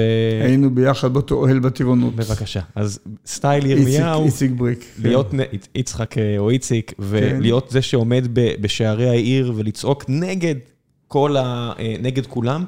גם עם זה, ואני אדבר איתו על זה בפרק כן. עימו, יש לי עם זה בעיה, כי בסוף אתה צריך להוביל, ואתה צריך להיות עם האנשים, ואם אתה רק אומר להם את האמת הקשה, ה-brutal honesty, ירמיהו סטייל, בניגוד לכל אה, מיני מנהיגים אחרים שציינת מימי המקרא, גם זה לא עובד כל כך טוב. תראה, זה, זה, אם מותר לעשות חלוקה כזאת, זה תפקיד שונה. תפקיד של נביאים אצלנו, במסורת היהודית, התנכית, בזמן שהייתה נבואה, או שהוא ישעיהו, ירמיהו, עמוס, וכן כל כן. 12 ועוד שלושה הנביאים הגדולים וכל האחרים, הוא תפקיד אחר. אתה יודע, התנ"ך לא אוהב את השלטון. כשהעם רוצה מלך, מלך. אז כמו משה רבנו מזכיר שמלך לא כדאי, ייקח סוסים ומרכבות. כשבאים לשמואל הם מבקשים מלך. אז הוא אומר, הוא ייקח את הנשים שלכם שיהיו עופות וטבחות. לא אוהב מלך, אבל העם רוצה בכל זאת מלך. ויש מלך, משאול המלך, דוד המלך והמלכים. המלך זה הכוח, יש לו כוח שלטוני עצום. ותמיד כשיש כוח, יש סכנה שהכוח יהיה מושחת, ישתמש לדברים רעים. וגדולי המנהיגים שלנו, הכי נערצים, עשו דברים מזעזעים בכוח. דוד הולך, שוכב עם בת שבע, מכניס אותה להיריון, שולח את אוריה להיהרג שם כדי שלא ידעו מה קרה. ואז בא נתן הנביא, ומשה למשל כבשת הרש, שאומר, ככה לא עושים. אליהו הנביא עושה אותו דבר לאחאב, שהמלך לא פחות חשוב, למרות שהתנ"ך לא אוהב אותו, מלך גדול מאוד בישראל. כן, אבל התנ"ך נכתב ביהודה, אז זה פוליטיקה. לק... בסדר, לקחת, לקחת כרם נבות, ואשתו עם מזבל, הרגו את נבות, ובא אליהו ואומר לו, רצחת וגם ירשת. הנביאים הם אלה שעומדים ואומרים, מנסים לרסן את הכוח השלטוני. השלטון לא יכול בלי מצרים. אפילו מלכים כאלה שנמשכו, כמו דוד המלך, נמשך. לא, הכוח הוא מסוכן. ותפקיד הנביא באמת לומר, בין השאר כמובן, לומר את האמת שהוא מאמין בה, מי שמאמין, ב, ב, אלוהים נתן לו את הכוח, או את, הנחה אותו את זה, שהוא בעצמו הגיע לזה, והוא עומד בשער העיר, וירמיהו נכנס אה, לבית סוהר, לחצר המטרה, שמו אותו שם כי הוא דיבר נגד השלטון, הוא אמר דברים שנשמעו היום, יישמעו היום דפטיסטים, לא להילחם וכן הלאה. ישעיהו הנביא, איכה הייתה לזונה קריה נאמנה, בפרק א' בישעיהו, אה, על, על, על שלטון שאוהב שוחד, ושוחד, זה הכל כתוב שם. תפקיד הנביא לעמוד, באמת הוא לעמוד נגד השלטון, והוא כמעט לבד. והכוח שלו הוא באמת כוח שנשאר בספרות, הוא לא הצליח. לפי הסיפורים התנ"כיים, העם תמיד סטה, ו... ו... תראה, אדון הנביאים, משה רבנו, כך הוא נקרא, הנביא הראשון, נקרא אדון הנביאים אצלנו. מגיע, בכל ההיסטוריה היהודית, ברמב"ם, תראה, משה רבנו לא הצליח. הוא עלה להר סיני, הביא את עשרת דיברות, תכף עם אהרון, עם העגל, העם הלך אחרי העגל מיד, ותכף חטאו. ובמדבר. נשארו 40 שנה, כי הם חטאו ולא הקשיבו לו. באופן כללי, נביאים באשר הם, הם נשכחים, כי יש איזו אמרה בהשקעות שאדם פסימי זוכה להיות צודק, ואדם אופטימי זוכה להיות עשיר. ו... כן, אתה מבין, אם אתה צודק, כבר לא זוכרים אותך על הנבואות, זוכרים אותך על דברים אחרים. ואם אתה, מי שאמר שיהיה נו נו נו נו, אז זוכרים אותך בתור זה שהתריע, בזמן ש... אבל אחרי זה מנתחים את ה- את התבוסה, את הנפילה, כל מיני כאלה. אתה מבין? תראה, ככה זה, זה. זה נכון לגבי המודיעין הצבאי. כאשר המודיעין לא מתריע על מלחמה, יום כיפור, אז אה, המחדל המודיעיני. וזוכרים את זה, אבל... ואת זה זוכרים, אבל נכון. אלפי פעמים שהם אה, פגעו בול, והצלחנו לעצור לא- מבעוד מועד נכון, אה, כורים, נכון. והצלחנו לעצור מבעוד מועד פיגועים. אז זה מניחים, זה תפקידם ושוכחים את זה, אני מסכים איתך. זה, זה, אבל תראה, בסוף האדם, אתה, אני, כל אחד מהאזרחים פה, נבחן במה הוא עושה. אז אתה שומע את הכוח, את השלטון, את הממשלה, את הכנסת, אתה, אתה שומע את הנביא, אם יש נביא. אתה שומע את מערכת המשפט, אתה צריך לגבש עמדה שלך. לא לרוץ אה, אחרי הכוח תמיד, כי זה מסוכן. לא לעמוד כל היום ורק אה, לחרף ולגדף את השלטון. בסוף ההכרעה היא שלך. ככל שאנשים יהיו יותר חופשיים בהשקפתם, בדעתם, וילמדו, תהיה חברה יותר טובה. זה, זה הסיפור. ובאמת אה, מנהיגות היום, אה, לפי דעתי, בכל המערב, נמצאת במבחן הזה בגלל מה שהזכרתי קודם, הקשר הישיר בין המנהיג לבין ההמון. ההמון זה מילה לא יפה, נגיד בין הבוחרים. לכאורה זה נפלא, כי בעידן שלנו, אנחנו כבר עוסקים קצת בטכנולוגיה, אתה עוד יותר ממני אולי, הטכנולוגיה אפשרה מה שלא היה אף פעם. אפשרה למיליארדי אנשים לדעת כל מה שהם רוצים. אף פעם זה לא היה בהיסטוריה האנושית, שכל אחד יכול להחזיק כזה ביד, גם כשהוא על איזה אי באוקיינוס השקט. מה אתה רוצה לדעת? גוגל ואני יודע. פעם לא היה ידע כזה. טכנולוגיה היא לא בידי ממשלות יותר. אולי אפשר לחזור לתקופה הרומאית, שהיה לפלאבים קונסולים. אז, אז לפני הרומאית, אבל בתקופה, אפילו אתונה בימי גדולתה במאה החמישית, שהחליטה הדמוקרטיה, כולם הצביעו, אבל מי זה היו כולם? כמה אלפי אנשים. כן, זה היה. היום, לכן הדמוקרטיה התפתחה, כולם שווים, כולם יודעים, אבל מקשיבים כל אחד למובילים שלו. שהמוביל צריך להיות בדרך כלל יותר אינטליגנטי, יותר יודע, לא חשוב משמאל, ימין, דתי, חילוני, יש מה שקוראים ביטוי לא אהוב, אליטות. זאת אומרת, אתה רוצה לבחור בהשקפת עולמך. אנשים שהם משכילים, מבינים, יודעים להחליט, חכמים, אמיצים וכן הלאה. ולכן בדרך כלל כשמנהיג רצה להיבחר באמריקה, היה חשוב לו מה אומר הניו יורק טיימס והוושינגטון פוסט וההרולד טריביון וכן הלאה וכן הלאה, זה חשוב מאוד. הקבוצה הזאת של נגיד המשכילים בצרפת יש הערכה עצומה להשכלה. היום לא צריך את זה, לא רק שלא צריך את זה. להפך, זה פוגע. פונים להמון ולהפך, את הקבוצה הזאת מגנים ותוקפים אותה כאליטה. עכשיו, אני לא נכנס לכמה זה מוצדק או לא מוצדק, זה יוצר קושי, כי הדיון בשאלות מחייב הרבה חשיבה, מה המדיניות הכלכלית הנכונה, איזה גובה ריבית, מה המדיניות הנכונה הביטחונית מול איזה איום. אי אפשר בדיון ציבורי, לא בגלל סודיות, כי זה מאוד מורכב. וכשאתה הופך את זה לדיון של sound bite, של משפט קצר, כדי לדעת הקהל, הדיון הוא ברשת, הדיון הוא מאוד שטחי, אבל הוא בוחר אותך להיות ראש ממשלה.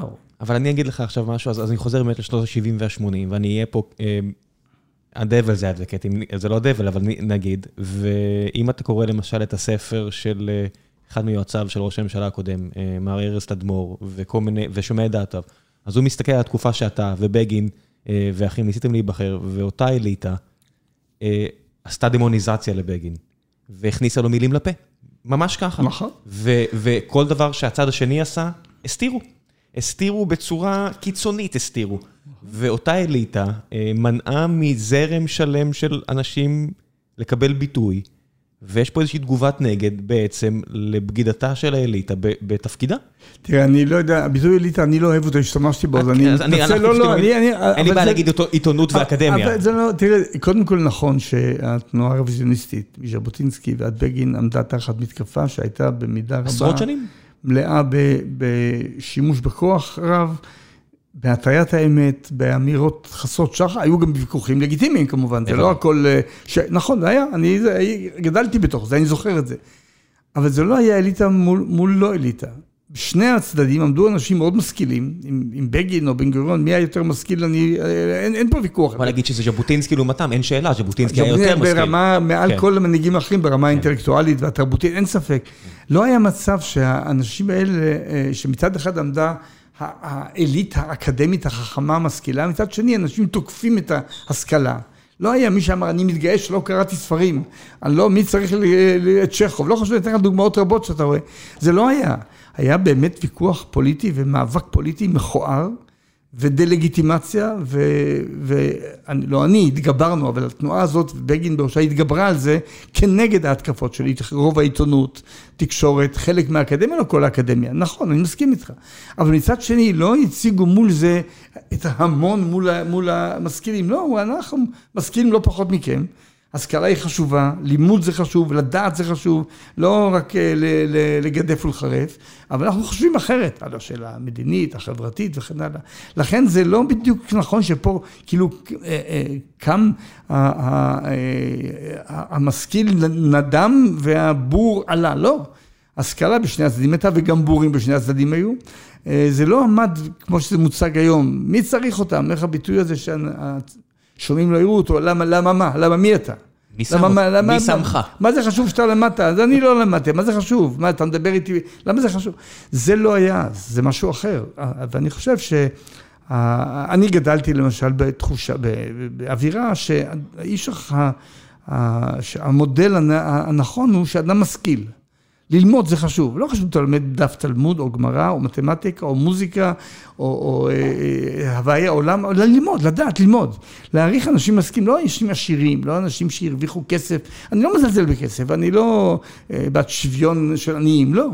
אבל אה, מי אני מעריך באמת? זה אנשים שמשכילים, שיודעים, שלמדו, דיברנו על שפות, דיברנו על היסטוריה, על, על, על מתמטיקה, מה שאתה רוצה, תנ"ך, ללמוד. והיום יש איזו תחושה שיש זלזול ב- בלימודים, מי צריך את כל הדברים האלה, באקדמיה, אליטות. אז המילה אליטה מטעה פה. אני חושב שאי אפשר לנהל את החיים שלנו ואת העולם ואת המדינה היטב, בלי הרבה מאוד ידע, השכלה, חוכמה, ניסיון, וזה בסוף, אני רוצה שאלה שהם יותר משכילים ויותר מקצועיים ויותר חכמים, וגם מסכימים, מסכימים עם עמדתי הפוליטית, אלה יובילו, ולא שאני אובל לידי הכועסים והרוגזים ואלה שנפגעו, זה לא עוזר לי. לא חשוב לך מאיזה צד, ממה שקוראים שמאל או ימין וכן הלאה. איך היה להיכנס לתפקיד שר האוצר ב-96 עם כל התפיסה הזו שנכנסת אליה? אה, היה מעניין ביותר. תראה, אני, אני הייתי קודם... זו תקופה מאוד מעניינת בתקופת המדינה. הייתי, הייתי ארבע שנים אה, שר המשפטים, קרוב לארבע שנים קודם לכן. ונהניתי הנאה עצומה, כי זה המקצוע שלי וזה השקפת חיי, והיה לי באמת... והכרת ואתה מכיר את החום, בגלל זה אני דווקא שואל על 96 ושר האוצר. כן, אז אני אגיד לך, עכשיו באמת, אני לא רוצה לדבר עכשיו על זה, כי זה אולי מעניין אם תרצה, אבל נגיע לאוצר. כן. שם באמת ניסיתי להביא את עולם זכויות האדם, כפי שאני מאמין בו, מה שקוראים מהפכה חוקתית, אה, וכל הדברים האחרים. לאוצר באתי בלי שיש לי באופן פורמלי אה, ההשכלה המקבילה, אבל למעשה... בצניעות הייתה לי, מדוע? כי אשתי, אה, שהיא כלכלנית מובהקת, אה, הדוקטורט שלה בירושלים, והפוסט דוקטורט היא עשתה אחר כך ב-MIT בבוסטון, והיא לימדה כלכלה והייתה ראש מחלקת המחקר של בנק ישראל, ורוב חבריה, שהם חברינו, למדתי המון כלכלה מהם, וידעתי באמת, לא בצד הפורמלי, אבל דרך זה למדתי.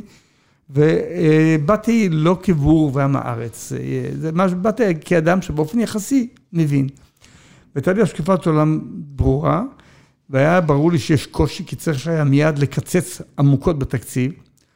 ונתניהו בתחילה לפחות נתן לי גיבוי, כי הוא היה באותה, באותה דרך, ועשינו את זה. ובאמת, מיד כשנכנסתי היה משבר. רגע, רגע, אל תרוץ, אל תרוץ. אתה נכנס לתפקיד, כן? ואתה לומד הכל, ואתה יודע, זה, זה, בסטארט-אפית זה נקרא drinking from the fire hose, שאתה כן. מצמיד את פיך לברז הכיבוי ושותה כן. המון בבת אחת. איך זה קורה? מה, אתה, אתה חוזר הביתה ושואל את אשתך, אתה קורא לא, לא ספרים? לא, לא, אני באמת שואל, איך לומדים כל כך הרבה בזמן לא, קצר? לא, אני, אני לא, תראה, אני, עוד פעם, אני לא אוהב לדבר על עצמי ולתת לעצמי אה, אה, ציונים טובים או רעים. אני לא באתי בור לעניין. למדתי קודם, עסקתי בזה גם כשר משפטים, בצד הכלכלי הרבה מאוד. התחלנו את ה... פתיחת התחרות ליבוא ב-91, שאני הובלתי את זה אז בממשלה, עם, לא חשוב. באתי עם ידע בסיסי מה צריך לעשות. כן הקשבתי הרבה לאנשי מקצוע. אני הייתי מאוד מיודד עם מיכאל ברונו, שהיה איש שבאמת הוציא אותנו מה, מההיפר-אינפלציה, יותר מכל אחד אחר. והרבה מחבריי, הייתי בתוך סביבה שהדברים האלה נידונו, זה לא בא לי כעניין חדש. במשרד האוצר מצאתי את אגף תקציבים, מצאתי אנשים אחרים שהם ברמה מקצועית גבוהה. אז היה לי, זה לא היה מצב שאני בא לחושך גמור, לא מבין כלום, צריך לחפש איזה זיז להיאחז בו, לא. כן. אה, אז זה היה בהחלט, אה, זו הייתה משימה לא קלה, כי לא הייתה פופולרית לכאורה, אבל מעניין, למרות שעשינו מהלכים קשים בהתחלה, כדי להחזיר את התקציב לאיזון, היינו בתקציב מאוד לא מאוזן, עם גירעון מאזן תשלומים, במשבר בשוק ההון. זה לא גרם לי לירידה בפופולריות, לא מדדתי את זה, אבל כשהתפטרתי, כשנה אחרי זה, ראיתי מה הסקרים אמרו, שאני צודק ב-80 אחוז ונתניהו כמעט 20 אחוז, למרות שהוא הצליח אז להוציא אותי מהפוליטיקה, אבל זה לא חשוב. זה, זה, אני הרגשתי שאני עושה את הדבר נכון, ודבר חשוב, והייתה לי הנאה גדולה ללמוד כל הזמן דברים חדשים. היו משברים, ונגיד בנק ישראל, אז יעקב פרנקל, אנחנו ישבנו בהתמודדות אינטלקטואלית ועניינית, ולדבר עם ועדי עובדים על, על רפורמות. הרגשה של עשייה גדולה, כשאתה יודע שהכיוון הכללי הוא יותר משק חופשי, יותר לסמוך על האנשים.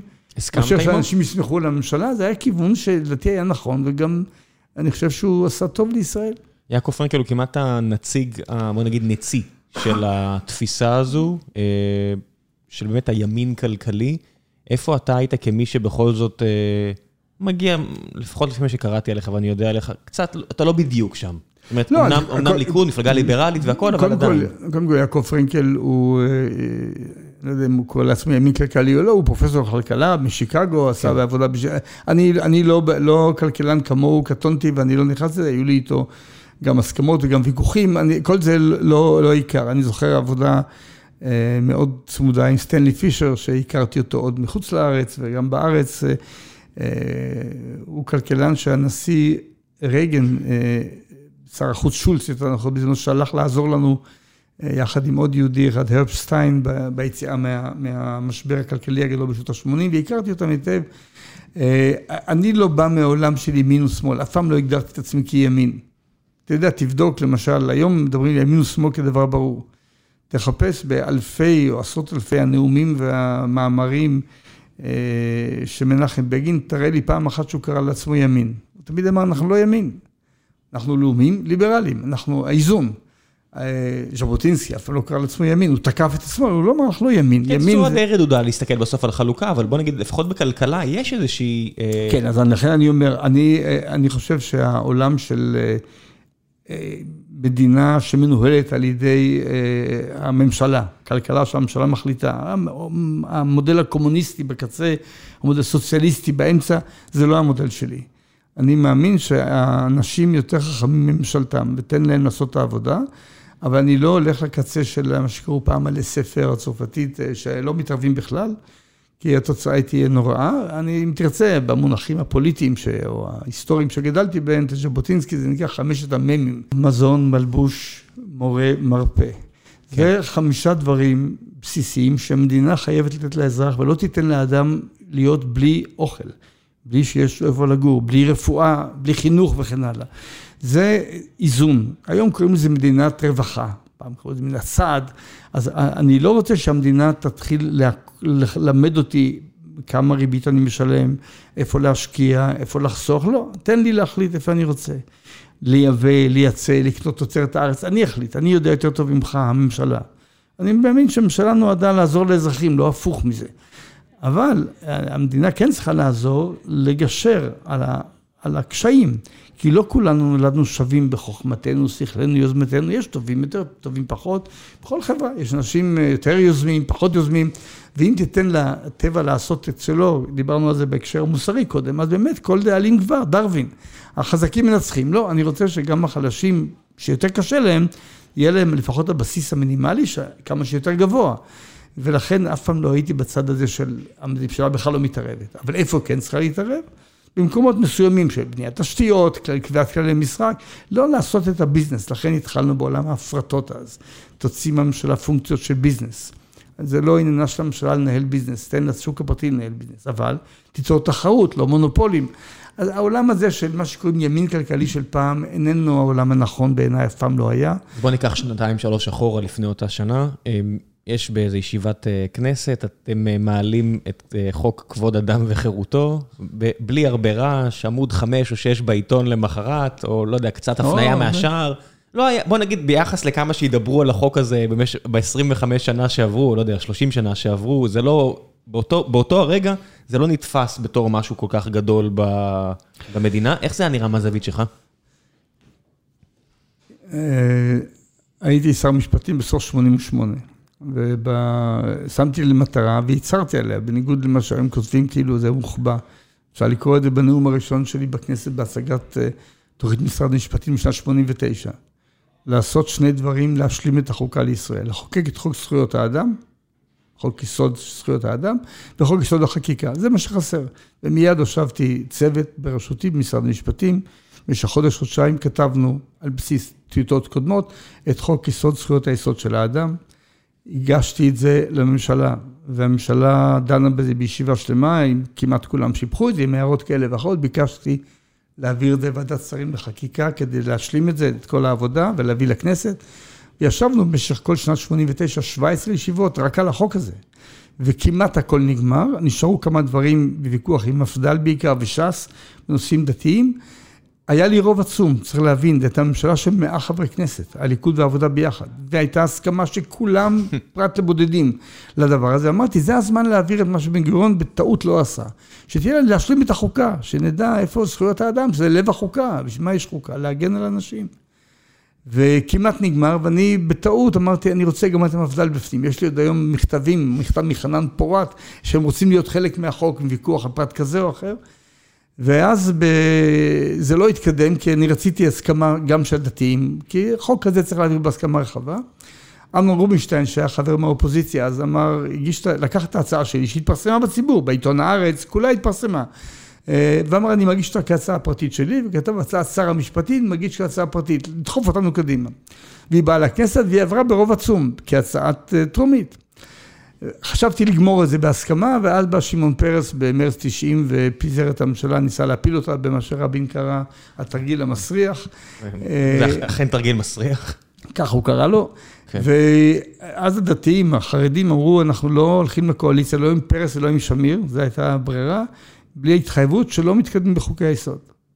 וגם פרס וגם שמיר נכנעו להם, ושמיר הסכים בממשלה ואי אפשר להתקדם בחוק היסוד המלא כפי שהיה. ואז אמנון רובינשטיין, ידידי, לקח את ההצעה של, שעברה כבר, וכדי להעביר אותה, פרק, פרק אותה לארבע הצעות נפרדות, ובמהלך חקיקתי, שתיים מהן עברו במרץ 92, חוק יסוד כבוד האדם וחירותו, שהוא החשוב, חוק יסוד חופש הקניין, השני אה, פחות חשוב כאילו, אבל אלה שתי הצעות החוק שעברו, הם לא היו הפתעה בכלל. לא, לא, הפתעה, לא, זה... הציבור לא הבין עד כמה הם חשובים. הצ... כי לצערי הציבור לא מתעניין בזה כל כך. גם בכנסת הייתה בהסכמה כמעט של כולם, רובם לא באו להצבעה, מפלגת העבודה היה לה איזה בכלל אירוע. כן. אז זה לא היה... הסתכלתי, לא... זה היה 50-20 בתוצאה. אגב, גם בוועדה זה עבר בסוף בהסכמת ש"ס, הרב עזרן, ובהסכמת רביץ, אגודת ישראל, והשר מפד"ל, יצחק לוי. העברנו את זה, ב... זה עבר די בהסכמה, בכנסת היו כמה ויכוחים. אני מיד אחרי זה אמרתי, עשינו כאן, המילה הזאת מהפך אה, חוקתי או מהפכה חוקתית, אני אמרתי בנאום שבוע, שבועיים, שלושה אחרי זה, יש כאן מהפכה חוקתית, שסוף סוף השלטון איננו הממש... הכנסת מעל הכל, אלא יש איזון בין כנסת, בית משפט, ממשלה, וזה משולש כזה ששלטון הרוב הוא לא תכלית הכל, הוא חשוב, אבל יש לו גבולות. אי אפשר ברוב להחליט שאני לא רשאי לומר את דעתי וכן הלאה וכן הלאה, וזה תפקיד בית המשפט.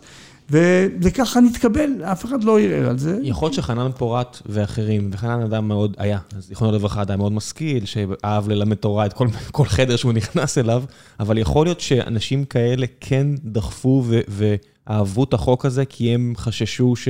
כמו שבאמת קרה, שב-92 אה, תעלה מפלגת שמאל, והם רצו להגביל אותה, תעלה ממשלת שמאל, לא, והם רצו להגביל אותה. לא, הם לא יזמו את החוק. לא, אני לא שואל, לא יש של ליזום. אני שואל למה הם הסכימו. אני זוכר שאמרתי, אני זוכר שכתבתי פעם פתק לארי דרעי בממשלה. בואו נראה לשמאל שאנחנו מעבירים חוק כזה, לא הם. זה לא שלהם, זה של כולנו. כן. אינני יודע למה, הם, הם, הם היו בעד, אבל חלק מהסתייגות, ש"ס הסתייגה. למה? אריה דרעי, אני אגיד, אריה דרעי אז פנה, היה, הוא היה איש דומיננטי בש"ס, שהיה הרב פרץ עדיין, אני לא זוכר, הוא כינס יועצים משפטיים שלהם, אנשים שאיתם, ובין השאר הוא פנה, או הם פנו לעורך דין ויינרוט, עליו השלום, איש משכיל ביותר, חכם מאוד, וכתב להם נייר שהגיע אליי, מכתב כזה מרתק וכולו לא ציוני לגמרי. למה? זה לא נכון. הם לא רוצים ש... תראה, יש ויכוח על ערכים פה. מה זה, מה, מה, בזכויות אדם הרעיון הוא שהאדם הוא נושא הזכויות, לא האל ולא האומה, אלא האדם. אדם בוחר ממשלה, לא האל בחר אותה ולא האדם, ואין, והחוקים אנשים יוצרים אותם, לא באו מלמעלה מסיני. זה דבר שהם לא רצו אותו, הם רצו שהתורה תהיה חוקתנו וכל דבר אחר נראה להם לא טוב. עכשיו אני יכול לפרט הלאה, הוויכוח הוא לערכים, שוויון. אין חוקה בלי שוויון בשום מדינה דמוקרטית, אפילו לא דמוקרטיות כותבות שוויון. כל בני אדם נולדו שווים, זה כתוב בכל מקום, או שווים לפני החוק. מהמהפכה הצרפתית, המהפכה האמריקאית קודם לכן, זה הבסיס. All men are created equal וכן הלאה וכן הלאה. זה לא מקובל. איש ואישה שווים? היי, מה זה? ערבי ויהודי שווים? הומו וסטרייט שווים? יש אנשים שמתנגדים לערך הזה של שוויון, ולכן לא רוצים שיש גוף בעל עוצמה, כמו בית משפט, שמקיים אותו, מגן עליו. חירות, חירות הביטוי. מותר לומר מה שאתה רוצה. האם כל אחד מקבל את זה שמותר לומר כמעט כל מה שאפשר, אלא אם הוא פוגע פגיעה חמורה וכן הלאה? לא. אז הוויכוח הוא על הערכים ש, שהחוקה הזאת וזכויות האדם אה, מבטאים ומגינים עליהם. ואלו הנקודות שוויינרוט הרים באותו מכתב לש"ס? הוא אמר, שימו לב אני לא ש... זוכר, אני לא רוצה להגיד בוודאות, אפשר ודאי נמצא באיזה מקום. המכתב היה יותר, יותר משמעותי, ומתנגד לכל הרעיון הזה. דווקא איש אגודת ישראל, זה מעניין, היה אז עורך דין ליפשיץ מחיפה, יהודי זקן, כבר איננו בין החיים, יקה, שבא מטעם אגודה, והוא דווקא אמר, אני תומך בזה, אני בתור מייצג החרדים סומך רק על גוף אחד שיגן עלינו, זה בית המשפט העליון. זה היה חרדים אחרים, אגודת ישראל של אז.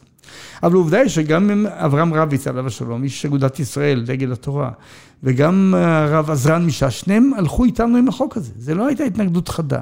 ברגע שזה הפך להיות פוליטי, הם עצרו את זה וזה נעצר, והעברנו את זה לא בדרך מושלמת, אבל העברנו את זה. וכשנתיים אחר כך, אחרי בג"ץ על המתרעל, על הבשר, היבוא בשר, זה עבר שוב ועוד הוספנו פרטים, כמעט 80 חברי כנסת תמכו בזה. לא הייתה התנגדות, היום מייצרים רושם כאילו זה היה בגניבה, שטויות, זה פשוט לא נכון. לא, לא, זה היה 50-20, אם אני זוכר, זה היה התוצאה. לא, לא זוכר את המספרים מדויקים. תוצאה מוחלטת. כי זה לא עניין את האנשים, לא באו להצביע. אחר כך, כשאחרי חוק הבשר, אחרי הבג"ץ שמתרעל על יבוא בשר, היה תיקון לחוק כדי לאפשר לאסור יבוא בשר לא כשר, ושם הוספנו שוב את מגילת העצמאות פנימה, וכל נכנס פנימה בהסכמה רחבה של, וכבר ידעו שבית המשפט יכול לבטל חוקים, ב-78 או 80 חברי כנסת. איפה בנימין נתניהו בסיפור הזה? זאת אומרת, האם, האם, הרי הוא כבר אז היה... אה, הוא ב-93, 4, כן, 92 עוד לא היה. הוא היה חבר כנסת, הוא לא היה משמעותי בעניין הזה. אבל עדיין כוח עולה, והוא עדיין מישהו שאני בטוח שלי... אחרי 92. ולא דיברת איתו על החוק הזה? על החוק הזה הוא לא היה רלוונטי לו. אחר כך, אני לא זוכר שדיברנו, אבל בנימין נתניהו לא דיבר נגד. הוא לא היה כמוני נגיד ברוח מנחם בגין, שדרש שבית משפט יוכל לבטל חוקים שפוגעים בזכויות האדם. אבל הוא גם לא היה נגד. הוא לא נלחם נגד זה, לא. לא נלחם נגד זה, אני... זה לא היה נושא שהוא עסק בו. מה היה הנושאים שכן היו עוסקים? אגב, הוא גם כיבד את בית המשפט. אני זוכר את יחסיו הטובים עם אהרן ברק, עם דורית בניש, במשך השנים, מאיר שמגר קודם, אני לא חושב שהוא היה בימיו, אבל היה לו יחס של כבוד, ואני חושב שזה השתנה מאוד ברגע שהתחילו החקירות נגדו. הוא עמד, עוד פעם, הוא לא היה אני, כל אחד מאיתנו היה אחר, אבל הוא היה מאוד אה, קורקטי בעניין הזה והגן על מערכת המשפט, לא טען שתופרים תיקים כשעשו את זה לאולמרט או לדרעי או לאחרים, לא שמעתי אף פעם דבר כזה. בסדר, ככה זה שהחרב על גרונך, אתה מדבר אחרת. לכן אני אומר, כן. הוא לא עמד נגד זה, הוא לא היה מן המובילים, אבל הוא לא עמד נגד זה. מה היה כן קרוב לליבו בשנים האלו של 92 עד 96, אידיאולוגית? מעבר לנושא המדיני, ש...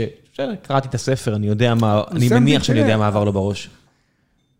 תראה, ב-93 הייתה ועידה של הליכוד, מאי 93, ושם אני העברתי, הוועידה, זה אלפי אנשים שנבחרו, העבירו לדעתי פה אחד את האמירה, נתניהו היה בוועידה, אני לא זוכר דברים שהוא אמר, שהשתבחו במהפכה החוקתית שאנחנו התחלנו לעשות, חוקי זכויות האדם, התחייבו להמשיך גם את חוק יסוד החקיקה שהגשתי לממשלה כולה אישרה.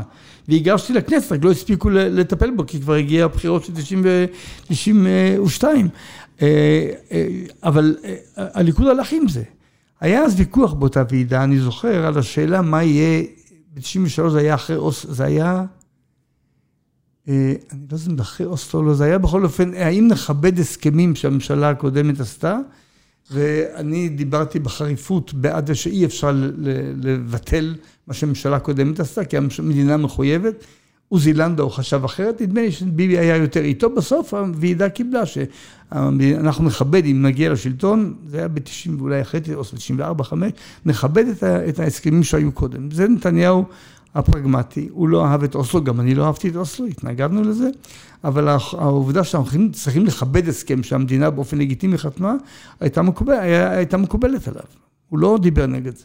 איך היה המיליה סביבו? זאת אומרת, זה, זה מישה ארנס וכל מיני חבר'ה כאלה, כולם מאוד העריכו אותו, כולם מאוד... מישה ארנס לא היה סביבו, אולי הפוך. מישה ארנס הביא, הביא אותו לפוליטיקה. מישה ארנס היה שגריר בוושינגטון, והוא חיפש אז מספר שתיים. אוקיי. לא, זה, מישה ארנס, בשכבת ההנהגה הקודמת, נגיד שמיר, ארנס ואחרים, ארנס היה האיש שהכיר את ביבי והביא אותו מהתפקיד שהיה לו, הוא היה עבד בחברה ירושלמית בשם רים, והוא הביא אותו להיות אה, המספר שתיים בשגרירות בוושינגטון. אחר כך ביבי התמנה להיות שגריר באו"ם ועשה את העבודה טוב בשני המקומות האלה, עבודה מאוד טובה. ואחר כך בשנת 88' אה, נדמה לי הוא בא לפוליטיקה. אה, זה היה שנות ה-80 שדיברתי עליהם, ב-88' הוא נכנס לפוליטיקה ומאז הוא התקדם לכיוון של לנצח בליכוד ולהנהיג את הליכוד. ובאמת בבחירות שהיו ב-93' נדמה לי, אחרי שהפסדנו את השלטון ב-92' ושמיר אה, הודיע שהוא לא ימשיך, התפטר, אני לא זוכר בדיוק את התאריך המדויק, היו בחירות פנימיות, התמודדו ארבעה אנשים, ביבי זכה ברוב גדול, וקיבלנו את זה. אני תמכתי אז בבני בגין, לא בביבי, אבל קיבלנו את זה ועבדנו ביחד. הדרגה, תן לו שלטון ב-96, על חודם של קולות בודדים, חצי אחוז זה משהו בין פרס לשם, ל, ל, לביבי. כן. מספיק כדי שבתחזיות בלילה יגידו שפרס ניצח. כן, כן, אני, זה היה, היה מאוד אה, קרוב, ו, אבל אנחנו, ביבי אה, ניצח, זה בחירות אישיות היו, והוא ניצח נדמה לי 50 וחצי אחוז או משהו כזה, אני לא זוכר את המספר המדויק, כן. בחירות uh, מאוד צמודות, זה היה אחרי רצח רבין, אחרי שפרס היה תקופה מסוימת ראש ממשלה. זה על חודם של קולות לא רע, וכולנו עבדנו למען הניצחון הזה, והוא ניצח, ואז התחילה תקופה חדשה שאולי נסתיימה לפני כמה זמן, אולי לא, אנחנו עוד לא יודעים. מה קרה לו לאורך הדרך? תראה, אני לא אוהב הרבה ניתוחים, הוא אחד האנשים היותר אה, מבינים. אה, כלכלה הוא יודע יותר מכל ראשי הממשלה האחרים שהכרתי. אה, שמיר לא הבין כלכלה, בגין לא, פרס לא, רבין קצת יותר, אבל גם כן לא, הוא, הוא הבין כלכלה, למרות שהוא באמת יותר בצד ה... הבית ספר של שיקגו שהזכרת קודם, של מילטון פרידמן ואחרים, אני חושב שהעולם כבר לא שם, אבל הוא מבין. הוא אדם אה, יחסית לפוליטיקאים, איש משכיל. לא הייתי אומר ברמה האוניברסיטאית, ודאי יש משכילים יותר, אבל הוא איש משכיל. אתה יכול לדבר איתו על, על דברים, הוא יודע להתבטא בצורה מדויקת ונכונה. אה, אני חושב שריכוז הכוח והביטחון שהוא יכול להסתדר לבד, אני לא רוצה לבטא ביטויים יותר חריפים, זה, זה שיבש לו את, ה, את החשיבה. העובדה שהוא, שהגענו למצב שהליכוד הפך להיות אה, קבוצה של איש אחד. לא שמעת ויכוחים עד, עד לאחרונה, לא שמעת אמירה אחת נגד. מה זה עד לאחרונה? מה השתנה? מה, איזה לא, ויכוח לא, שמעת? עכשיו שמעתי כמה ביטויים, מתמודדים, זה אומר, ההוא אומר, זה היה שקט גמור, שקט מפחיד. תראה, אני זוכר את הליכוד תחת מנחם בגין, באמת אדם בדמות היסטורית הרבה מעבר למה שביבי או מישהו אחר יכול להיות. אבל למנחם בגין, כשהוא עשה את הסכם השלום, חצי מחברי חירות הצביעו נגדו, לא תמכו בו. והיו ויכוחים עם מנחם בגין. לכל אורך ההיסטוריה, כששמיר היה ראש ממשלה, אז היה לוי דיבר אחרת, שרון דיבר אחרת, היו ויכוחים בליכוד. כשנמצא ביבי, אז אחרי שכמה אנשים, אולי אני אחד מהם, כבר לא שם, כי זה לא הסתדר, לא חשוב איך מה, נשאר מצב שאיש לא אומר מילה אחרת. זה לא בריא.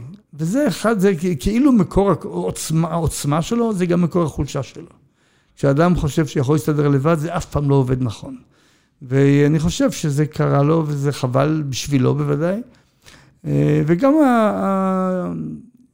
ההגעה לשלטון והרגשה שהשלטון הוא טבעי והוא שלך, אולי הביא אותו לכמה מעשים שאינני יודע אם הם פליליים או לא, זה עוד לא נקבע, אבל הם, הם לא ראויים ציבורית באופן ברור מאוד. יש מישהו במפלגה כעת שאתה אומר שנראה לך כמו אה, יורש ראוי? לא, אני לא חושב שאני יכול להצביע על מישהו מסוים, אבל אתה יודע, אה, אם אה, זה ישתנה בקרוב, אנחנו לא יודעים עדיין, אז אה, נתרגל. אני זוכר עד היום, כשמת לוי אשכול, שנת 68 או 9, אני הלכתי ברחוב, ברחוב יפו בירושלים, וראיתי איזה דוכן עיתונים, זה היה על הרצפה ברחוב יפו, ראיתי סקר, נדמה לי מעריב, מי יהיה המועמד הבא, ועשו איזה סקר. ואני זוכר עד היום שכתוב גולדה מאיר חצי אחוז. אחרי כמה ימים מפלגת העבודה בחרה בה, והיא קיבלה 60 אחוז. אז, אה, או 50 אחוז, אני לא זוכר יותר כמה... מומנטום זה דבר כן, חשוב. לכן אינני יודע מי יהיה, אני מניח שאם הליכוד יישאר כפי שהוא ולא יתפרק, אחרי שהחליטו שזה ספרדים, אשכנזים, כל מה ששמענו לאחרונה, אז אני מניח שימצא מישהו שייבחר, ואם הוא ינהל את זה בצורת נבונה, אז הוא יוביל את הליכוד, ונתרגל שהוא מנהיג הליכוד. בוא, רק לפני שנגיע לשלב השאלות מן הקהל, אה, רציתי לשאול אותך אם... אה, אתה יודע, אני לא יודע אפילו אם זה לשאול, אבל העניין הזה, אי אפשר להפריד אותך מהבן שלך, בדיוק ראיתי אותו לא מזמן במשרד, ש... משאול, וראיתי אותו אה, במשרד החדש שלו, דרך הקיר זכוכית, ישבתי שם עם אחד השותפים שלו, החדשים, ומדברים עליו כל כך גבוה, ואיזה, אני מניח איזה אובדן לשירות הציבורי, והפער הזה בין הפקידות לבין הנבחרים. דיברנו על התקופה שלך במשרד האוצר. מה, איך, זה, איך הגענו למצב שיש כזה זלזול בפקידות? כאילו פקידות זה משהו נחות ולא האנשים שאשכרה מנהלים את העניינים. מתי זה קרה? איך זה קרה? אני אפילו לא, אני לא, אני לא מספיק בתוך העניינים כדי לשים על זה את האצבע, אבל איך הגענו למצב שנכנס שר אוצר וכל כך מזלזל באנשים שבסוף מנהלים את העניינים? או צריכים, או צריכים לנהל את העניינים? טוב, על הבן שלי אני לא אדבר כמובן. בוודאי שלא. אבל, אני, אבל הסוגיה היא אמיתית. יש לי ארבעה ילדים, לא אחד, וכולם כן, אבל ציינתי מישהו שקשור. אבל אתה כן. דיברת על אחד. אה, אירחתי אחת אחרת, אז זה לא איזה, נכון, אז אני, כולם כן. אה, נפלאים בעיניי, אבל לא על זה אדבר. אתה נגעת בנקודה מאוד מאוד חשובה. בפוליטיקה, בדמוקרטיה, מי שמחליט זה מי שנבחר. לא מי שיודע, לא מי שחכם, לא מי שמבין, לא מי שמשכיל, מי שנבחר, וזה ככה צריך להיות. השקפותיו הן כאלה ואחרות, ואני מצביע. כשאני בוחר אדם, אני לא בוחר אותו רק לפי היכולות שלו, האינטלקטואליות, או ההבנה, או האישיות. הוא, מש... הוא מתאים להשקפת עולמי, הוא מתאים לעדה שלי, למצב החברתי שלי. בכל העולם זה המצב.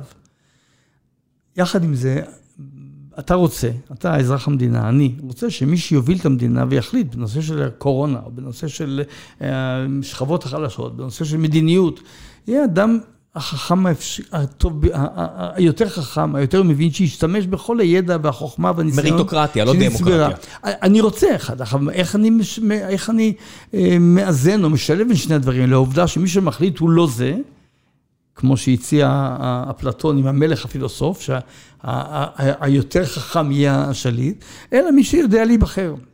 והפער לפעמים בין מי שיודע להיבחר למי שיודע לנהל או לשלוט הוא די גדול היום, אני לא נכנס לזה עכשיו. אז יש כמה דרכים. אחת, בחברה שהתרבות שלה היא שבוחרים אנשים נבונים, עוד פעם, שמאל, ימין, דתיים, חילוניים, אבל מחפשים את היותר חכם, אז זה קורה שאנשים חכמים באים לשם. אגב, יש לא מעט חכמים בפוליטיקה, לא כולם טיפשים חס וחלילה. כן, יש כמה פרופסורים בעלי שם, כן? כן, בהחלט, אבל זה עניין של תרבות, אתה לא, או שיש או שאין, וצריך לחנך לתרבות כזאת, שתבחר אנשים שהם לא רק בהשקפתך, אלא שהם בעלי יכולת, שהם הגונים, שהם וכן הלאה. דרך אחרת היא להיעזר בעובדי הציבור. מדוע?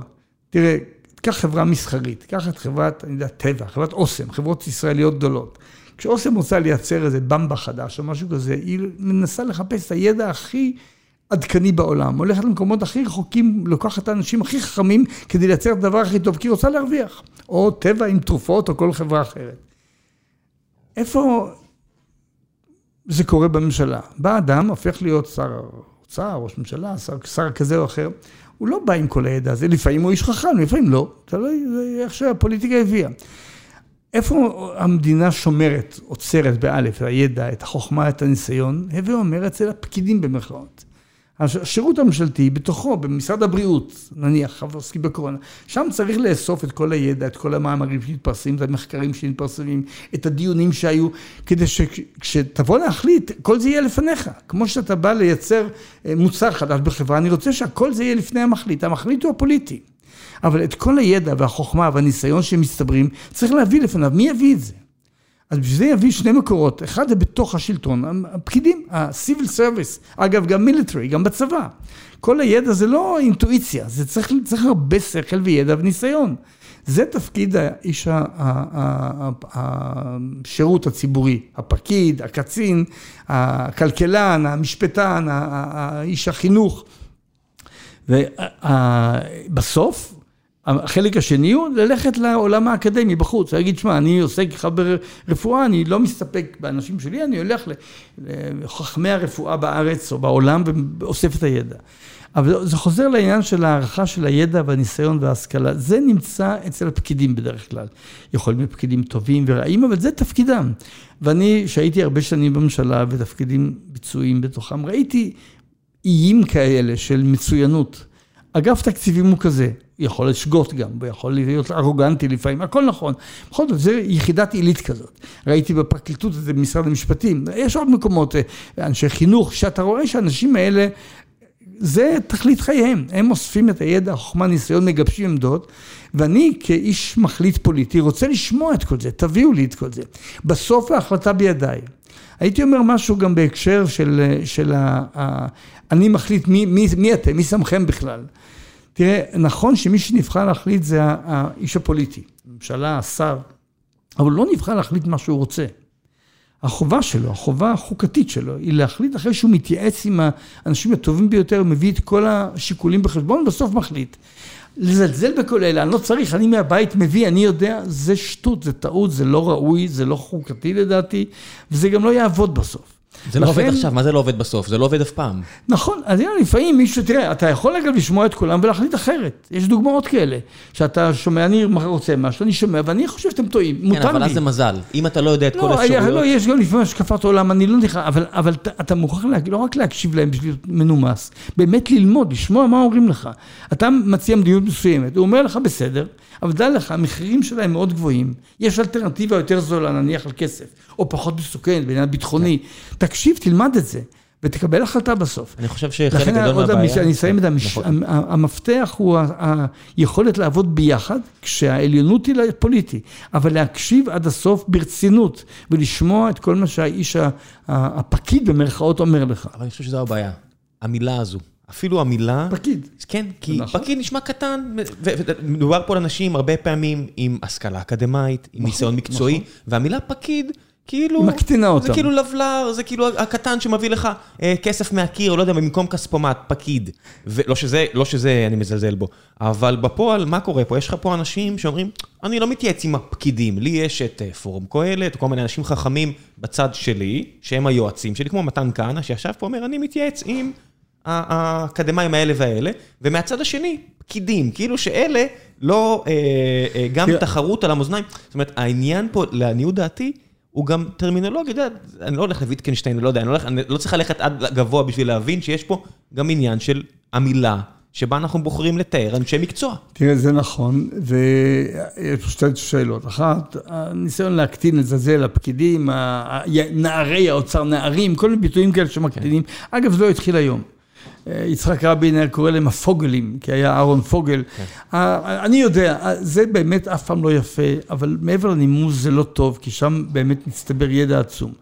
ההיעזרות באנשים מבחוץ היא לא רעה בעיניי. בטח שלא. אני לא רוצה לדבר על פורום קהלת, יש לו אג'נדה מאוד ברורה של, אה, שאני לא מקבל אותה, שהוא עושה עבודה מוצלחת מבחינתו, אני לא חושב שהיא צריכה להחליף, לא במהות אה, הערכית וגם לא בצד האקדמי את מה, את מה שיש לנו, אבל מותר להתייעץ עם מישהו חיצוני, אבל זה לא צריך להיות במקום הדרג הממשלתי, במקום האנשים שעובדים בשטח הזה, אם זה עוד פעם חינוך או משפט או רווחה או, או כלכלה, אה, זה לא נכון. אה, אני חושב שמטבע בריאתה של אקדמיה, שהיא צריכה להיות מנותקת משיקולים פוליטיים, והפוליטיקאי עושה שיקול פוליטי לגיטימי, אבל הסימביוזה בין שניהם, החיבור בין שניהם הוא קריטי להצליח לנהל את המדינה נכון. בוא נעשה קצת אה, שאלות מן הקהל, כמו שהבטחתי למאזינים, ולפני שנגיע לשלב השאלות מן הקהל, אה, הפסקה לדבר המפרסם. היי hey, חברים, לפני שנחזור לפודקאסט המרתק הזה עם דן מרידור והשאלות שהשארתם לו, אני רוצה לספר לכם על נותני החסות הנוספים שלנו, והפעם זו אחת מהחברות האהובות עליי בארץ. מלבד כמובן סטרים אלמנט שבה אני שותף, וממשרדיה אנחנו מקליטים את הפרק הזה, וזו כמובן חברת אוברוולף. גם חברת Overwolf, כמו StreamElements, מתעסקת ב ecosystem של גיימינג, וזה כיף לנו. זה כיף לנו להיות חלק מהעולם הזה, ש Overwolf ואורי מרשן, שכבר התארח פה, והוא מוביל בעצם את החברה הזו כבר יותר מעשור. ואם אתם רוצים לקחת חלק בעולם הזה, אז יש לי חדשות טובות עבורכם, כי עכשיו אתם יכולים לעבוד שם. כלומר, להיות חלק מהפלטפורמה הענקית הזו, שמאפשרת ליוצרי תוכן למשחקי מחשב מכל העולם, לעשות את מה שהם הכי אוהבים. ליצור אפליקציות ומודיפיקציות, מודים, למשחקי המחשב הפופולריים ביותר בעולם, ואפילו ליצור לעצמם הכנסה מהיצירות שלהם. זה על רגל אחת מה שעושים ב Overwolf. ועכשיו הם מחפשים product manager, מנהל מוצר, שישב או תשב תחת ה-VP product, וזו הזדמנות שלכם ושלכן להוביל את הפלטפורמה הזו למקומות חדשים. הם עכשיו גייסו לא מעט כסף, יש להם המון אתגרים שהם יכולים להגיע ולפצח, והמון הישגים שהם עוד יכולים לרשום לעצמם, וכדי לעשות את זה, הם צריכים מנהלי מוצר ומנהלות מוצר נהדרות ונהדרים, שישפיעו על המוצר באופן הישיר ביותר, ובכך להשפיע על עשרות אלפי יוצרי תוכן ומיליוני גיימרים ברחבי העולם. אם זה נשמע מעניין, אם בא לכם להיות חלק מתרבות של גיימינג, אבל באמת תרבות של גיימינג שב Overwolf פיתחו אותה, להפליא ולהפליא, חפשו את המשרה באתר של Overwolf, ואולי תוכלו להגשים לעצמכם חלום, ולקחת חלק בעיצוב העתיד של תעשיית הגיימינג העולמית. אני אשאיר לכם לינק לעמוד המשרות שלהם ולמשרה הספציפית הזו, ועכשיו, בחזרה לפרק עם דן מרידור, מקווה שאתם נהנים. וחזרנו. בואו בוא נתחיל פה עם קצת כמה שאלות, אין לנו עוד המון זמן. שנייה אחת. שגיא שואל, האם אתה לא מצטער או לא חושב שזו הטעות על שבירת המכסה של חרדים, תורתם אומנותם על ידי בגין? בדיעבד כן, אני חושב שזו טעות. אני לא הייתי שם כשהוא עשה את זה, אני הצטרפתי לממשלת בגין כמזכיר הממשלה בחלק השני של כהונתו. לא הייתי בראשון, אני לא יודע, לא ראיתי איך זה קורה. אני חושב ש... אני מעריך שבגין, מה שבגין עשה, אם אני זוכר נכון, הוא התיר להם, בלי לבדוק על סמך תצהיר שלהם, או על סמך הצהרה בלבד, והתוצאה הייתה הרחבה רבה מאוד של ההשתמטות מהשירות הצבאי. בדיעבד, בלי ספק, זה היה דבר שהיה רע, ולא רק בהיבט המספרי, שמספרים גדולים, זה הפך להיות לא רק לגיטימי, אלא מתגאים בזה, שלא משרתים בצה"ל, שזה דבר בעיניי מזעזע מבחינה מוסרית. וכן, אני חושב שזה אחד הדברים הלא מוצלחים שבגין עשה, תרם להם, אני אומר את זה בזהירות, כי אני לא מכיר את כל השיקולים אז. טל שואל, טל יומל שואל, שואלת, שואל, מה הטעויות המרכזיות שמרכאות נסיכי הליכוד עשו שהובילו להיעלמותם הפוליטית?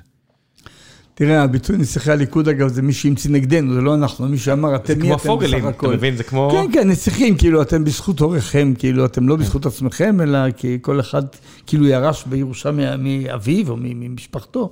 דברי הבל כמובן, אני אגב התמודדתי פעם אחרי שאבי נפטר ולא נבחרתי. אחרי שנהייתי מזכיר ממשלה, נבחרתי, אבל זה לא כל כך חשוב. תראה, אני לא יכול לדבר על הקבוצה בכללה, כי יש אנשים שונים. חלק מהם פשוט היו בתפקידם והלכו הביתה כשגמרו את תפקידם, לא רצו להמשיך.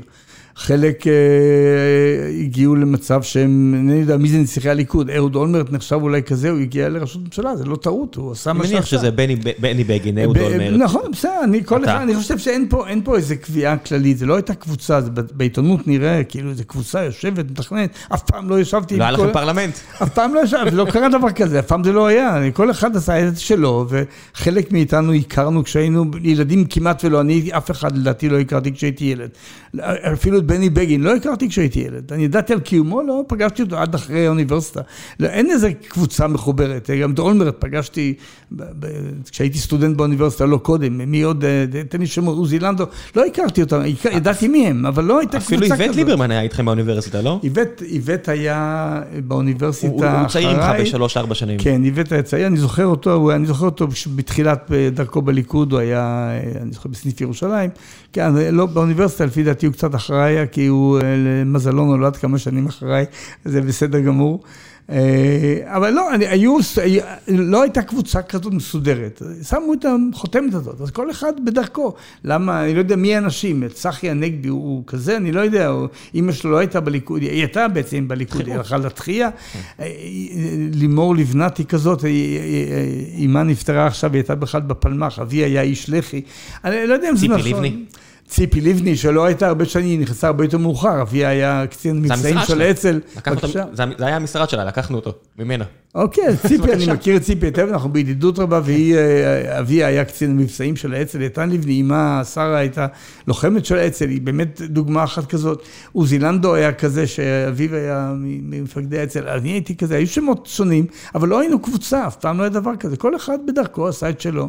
לא הייתה קבוצה כזאת, הלבישו לנו את הכותרת הזאת אה, כדי כאילו לפגוע, פגע או לא פגע, אינני יודע. המערכת היחסים שלך עם בני בגין הושפעה מ...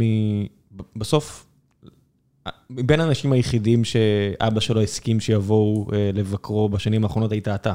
לעניות דעתי. אני הייתי אצל מנחם בגין מיום שהוא פרש ועד יום מותו, כל שבוע, ביום שישי. מבין האנשים היחידים שהורשו כן, להיכנס. כן, לא רע אנשים, אז היה יחיאל קדישי שם מגיע אליו הרבה, ואני, אני חושב, הייתי כל שבוע מגיע אליו. זה התחיל כשהייתי עוד מזכיר הממשלה אצל שמיר, אחרי שמנחם אה, פר... אה, בגין פרש, והייתי בא לדווח לו, לספר לו מה קורה, דברים שלא התפרסמו, וישבנו שעה כל יום שישי בשלוש, ארבע אחרי הצהריים. ברחוב אה, שלמה צמח בירושלים, שם הוא, שם אגב, שם שכרנו לו דירה, הרי לא הייתה לו דירה. האיש גמר את תפקידו אחרי 40-50 שנות שירות לעם ולמולדת ולמדינה, לא היה לו איפה לגור. על שם רחוב של של... על שם, על שם שלמה צמח, שסיים באותה צורה בדיוק, שהיה צריך להתחנן לבן גוריון שיביא לו דירה. שלמה צמח היה חברו של בן גוריון, כן. עוד מחוץ לארץ, אבל, אבל בגין גר בדירה שכורה, במפתח בתל אביב, וכשהוא נהיה ראש ממשלה, הדירה הוחזרה לבעליה. ולא היה איפה לגור, אז אני הלכתי לחפש אז, ובסוף מצאנו בדירה, שאם אני זוכר נכון, בגין מכספו, שילם כל חודש, נדמה לי 600 דולר שכר דירה, זה אדם גמר בלי רכוש, לא רצה רכוש, לא עניין אותו אף פעם, זה אין, שונה מ... נגמרו הימים האלה. אה, זה אופי, לא חשוב, אני הייתי כל שבוע מבקר אותו. במשך כל השנים שהוא היה בירושלים, אחר כך בסוף חייו הוא עבר לתל אביב, ליד ביתו, באפקה באיזה מקום, והייתי מגיע גם לשם, אז חוץ מהפעמים הבודדות שהייתי בחוץ לארץ, הייתי אצלו באופן קבוע, אז אני מניח בשמונה שנים ומשהו, זה כנראה איזה משהו כמו 400 פעמים, היינו יושבים כל שבוע, מדברים, אגב, לא רק על נושאים שזה היום, על נושאים היסטוריים, על אה, נושאים ספרותיים, קורא ספרים תרבותיים, אה, על יהודי אירופה, על הפוליטיקה, על דברים שונים, והיה באמת... היה מעניין ביותר, ובני הוא בנו, זה לא... זה עזר לקשר איתו? בבקשה? זה חיבר ביניכם באיזושהי צורה?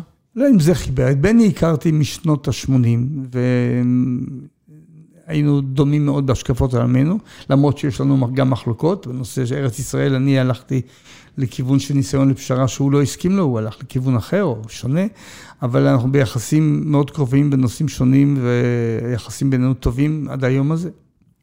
אוקיי, okay. אמ, מתי התחילה, יונתן לזרסון שואל, מתי התחילה ההשחתה, אה, הרדידות, ההתבהמות, איך שאתה לא רוצה לקרוא לזה, אה, של תנועת הליכוד? תראה, תמיד הייתה גם שחיתות. הוא לא מדבר על שחיתות, הוא מדבר על אה, צורת התבטאות. אז אני אומר, תמיד, לא, הוא אמר גם, השחתה אמרת, נדמה לי. אה, אתה צודק. אני זוכר שבשנת 92, כשביבי עוד לא היה, אה, הוא היה כבר חבר כנסת, אבל לא הוא אשם בזה, הייתה סיסמה של המערך בין השאר, מושחתים נמאסתם. הייתה אז תקופה של, שגם הליכוד וגם העבודה, אם אתם זוכרים, מרכזי התנועות, חברי המרכז הפכו להיות מוקד של בין השאר מעשים מושחתים, אדם מונע בגלל, ומינה אנשים, זה הפך להיות אה, סיסמת בחירות די כן, מוצלחת. הגיעה מדבקה כזאת בעיתון, אני זוכר. כן, כן, היה סיסמה של המערך, אז לא שהמערך לא היה מושחת. אני יכול לתת לך הרבה סיפורים, אנחנו נלחמנו נגד שחיתות. הליכוד, או תנועת החירות באופוזיציה, נלחמה נגד הפרוטקציוניזם, בגין יותר מכל אחד אחר, נגד מינויים פוליטיים. זה, זה, כשהגענו לשלטון, זה טבע האדם, זה התחיל לכרסם גם בתנועת הליכוד. אה, ואני חושב שזה מאבק, תמיד אם לא יהיה מאבק נגד שחיתות, תהיה שחיתות. והיה מאבק נגד שחיתות, אנחנו עשינו אותו, לא רק אני, בגין, ארנס, אחרים עשו מאבק כזה, ולדעתי היינו תנועה באופן כללי ישרה. זה השתנה. זה השתנה וההשחתה קיימת, לא שהיום רק הליכוד או הליכוד במיוחד מושחת, אבל יש השחתה במערכת הפוליטית. יש עוד דבר, מערכת המשפט, משטרה, פרקליטות, יועץ משפטי, בתי משפט, נאבקים בשחיתות היום. ב-20-30 שנה האחרונות יותר ממה שנאבקו בתחילת קום המדינה. מבקר המדינה כותב דוחות היום שפעם לא כתבו. למשל, איך הם מנהים מפלגות. היו מפלגות ידי קבלנים שקיבלו אחוזי בנייה, לא, לא התעסקו בזה. אחר כך מימי בן פורת או מלץ כמבקרים התחילו לכתוב את זה. אה, איך, אה, איך דברים שונים, מסוגים שונים, המלחמה בשחיתות מציפה דברים והמערכות התחילו לטפל בה. אז אה, משפטים שהוגשו בארץ נגד נשיא מדינה, ראשי ממשלה, ראש ממשלה, רבין עם, עם חשבונות דולרים בשנת 76-7, אה, אה, כמובן, אה, אולמרט, דרעי, דברים אחרים. שר מדע שהלך לכלא, בטח, נשיא המדינה. ושרים שהלכו לכלא ואחרים, חלקם אנשים שאני מכיר היטב, אפילו חברים שלי, אבל אנשים עמדו לדין, כי מערכת המשפט התחילה יותר לטפל בזה. המשטרה התחילה לחקור, היועץ המשפטי התחיל להנחות, בתי המשפט קבעו, לפעמים זיכו, לפעמים הרשיעו, אבל התחיל טיפול. כשיש טיפול, אתה רואה את זה, זה מוצף. ואתה לפעמים כועס על זה, לפעמים אתה שמח על זה, לפי כל מיני פרמטרים. אז אתה רואה יותר את זה, זה לא, זה לא חדש, זה היה גם קודם, אבל דווקא המלחמה בזה מציפה את זה החוצה. כן, זה... ואני חושב שבסך הכל ישראל אה, יכולה להתגאות בכך, שאצלנו אה, באמת היה שוויון בפני החוק, מה שניסו לבטל לאחרונה על ידי חוקי חסינות וכל מיני דברים כאלה. אה, שאתה, נגד, שאתה נגדם או בעדם? בבקשה? שאתה נגדם או בעדם חוקי חסינות כאלה ואחרים? אני באופן כללי נגד זה. אני חושב שהחסינות צריכה להיות מצומצמת ביותר. אצלנו רחבה מדי. אני חושב שמראש הייתה כוונה להגן על, ה, על חבר הכנסת מהאופוזיציה נגד השלטון. זה הפך להיות כלי לשלטון להגן על עצמו בפני מערכת המשפט, וזה לא צריך להיות המצב. אני הייתי מתקן את זה ומאפשר, אני יכול להיכנס לזה, אבל זו רפורמה שלמה. האם הכנסת צריכה להיות זאת שמסירה חסינות, או שגוף אחר, כן. שהוא לא פוליטי, שאלה טובה. נתן ליפשיץ שואל, ליף שס, או ליף חס, אה, הוא אומר, מרידור פרלמנטר ותיק ביותר. אשמח לדעת מעט על הצלחותיו בתחום, וגם מה שהוא מחשיב כישלונו הגדול.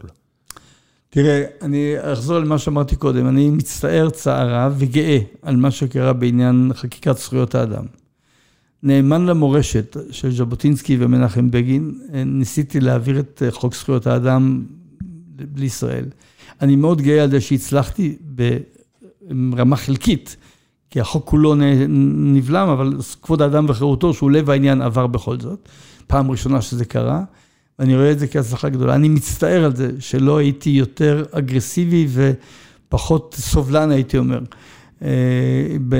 יכולתי להעביר, אני חושב שאפשר היה להעביר את החוק במלואו וגם את חוק יסוד החקיקה ולגמור את השלמת החוקה, לו הייתי פחות רוצה קונצנזוס ומנסה להגיע להשלמה. אני אומר את זה בזהירות, כי לא הגעתי עם יצחק שמיר לנקודה של ההכרעה, האם אתה מוכן ללכת גם כשהדתיים לא יסכימו, אני לא יודע. אני מקווה שהייתי משכנע אותו, כי שמיר היה...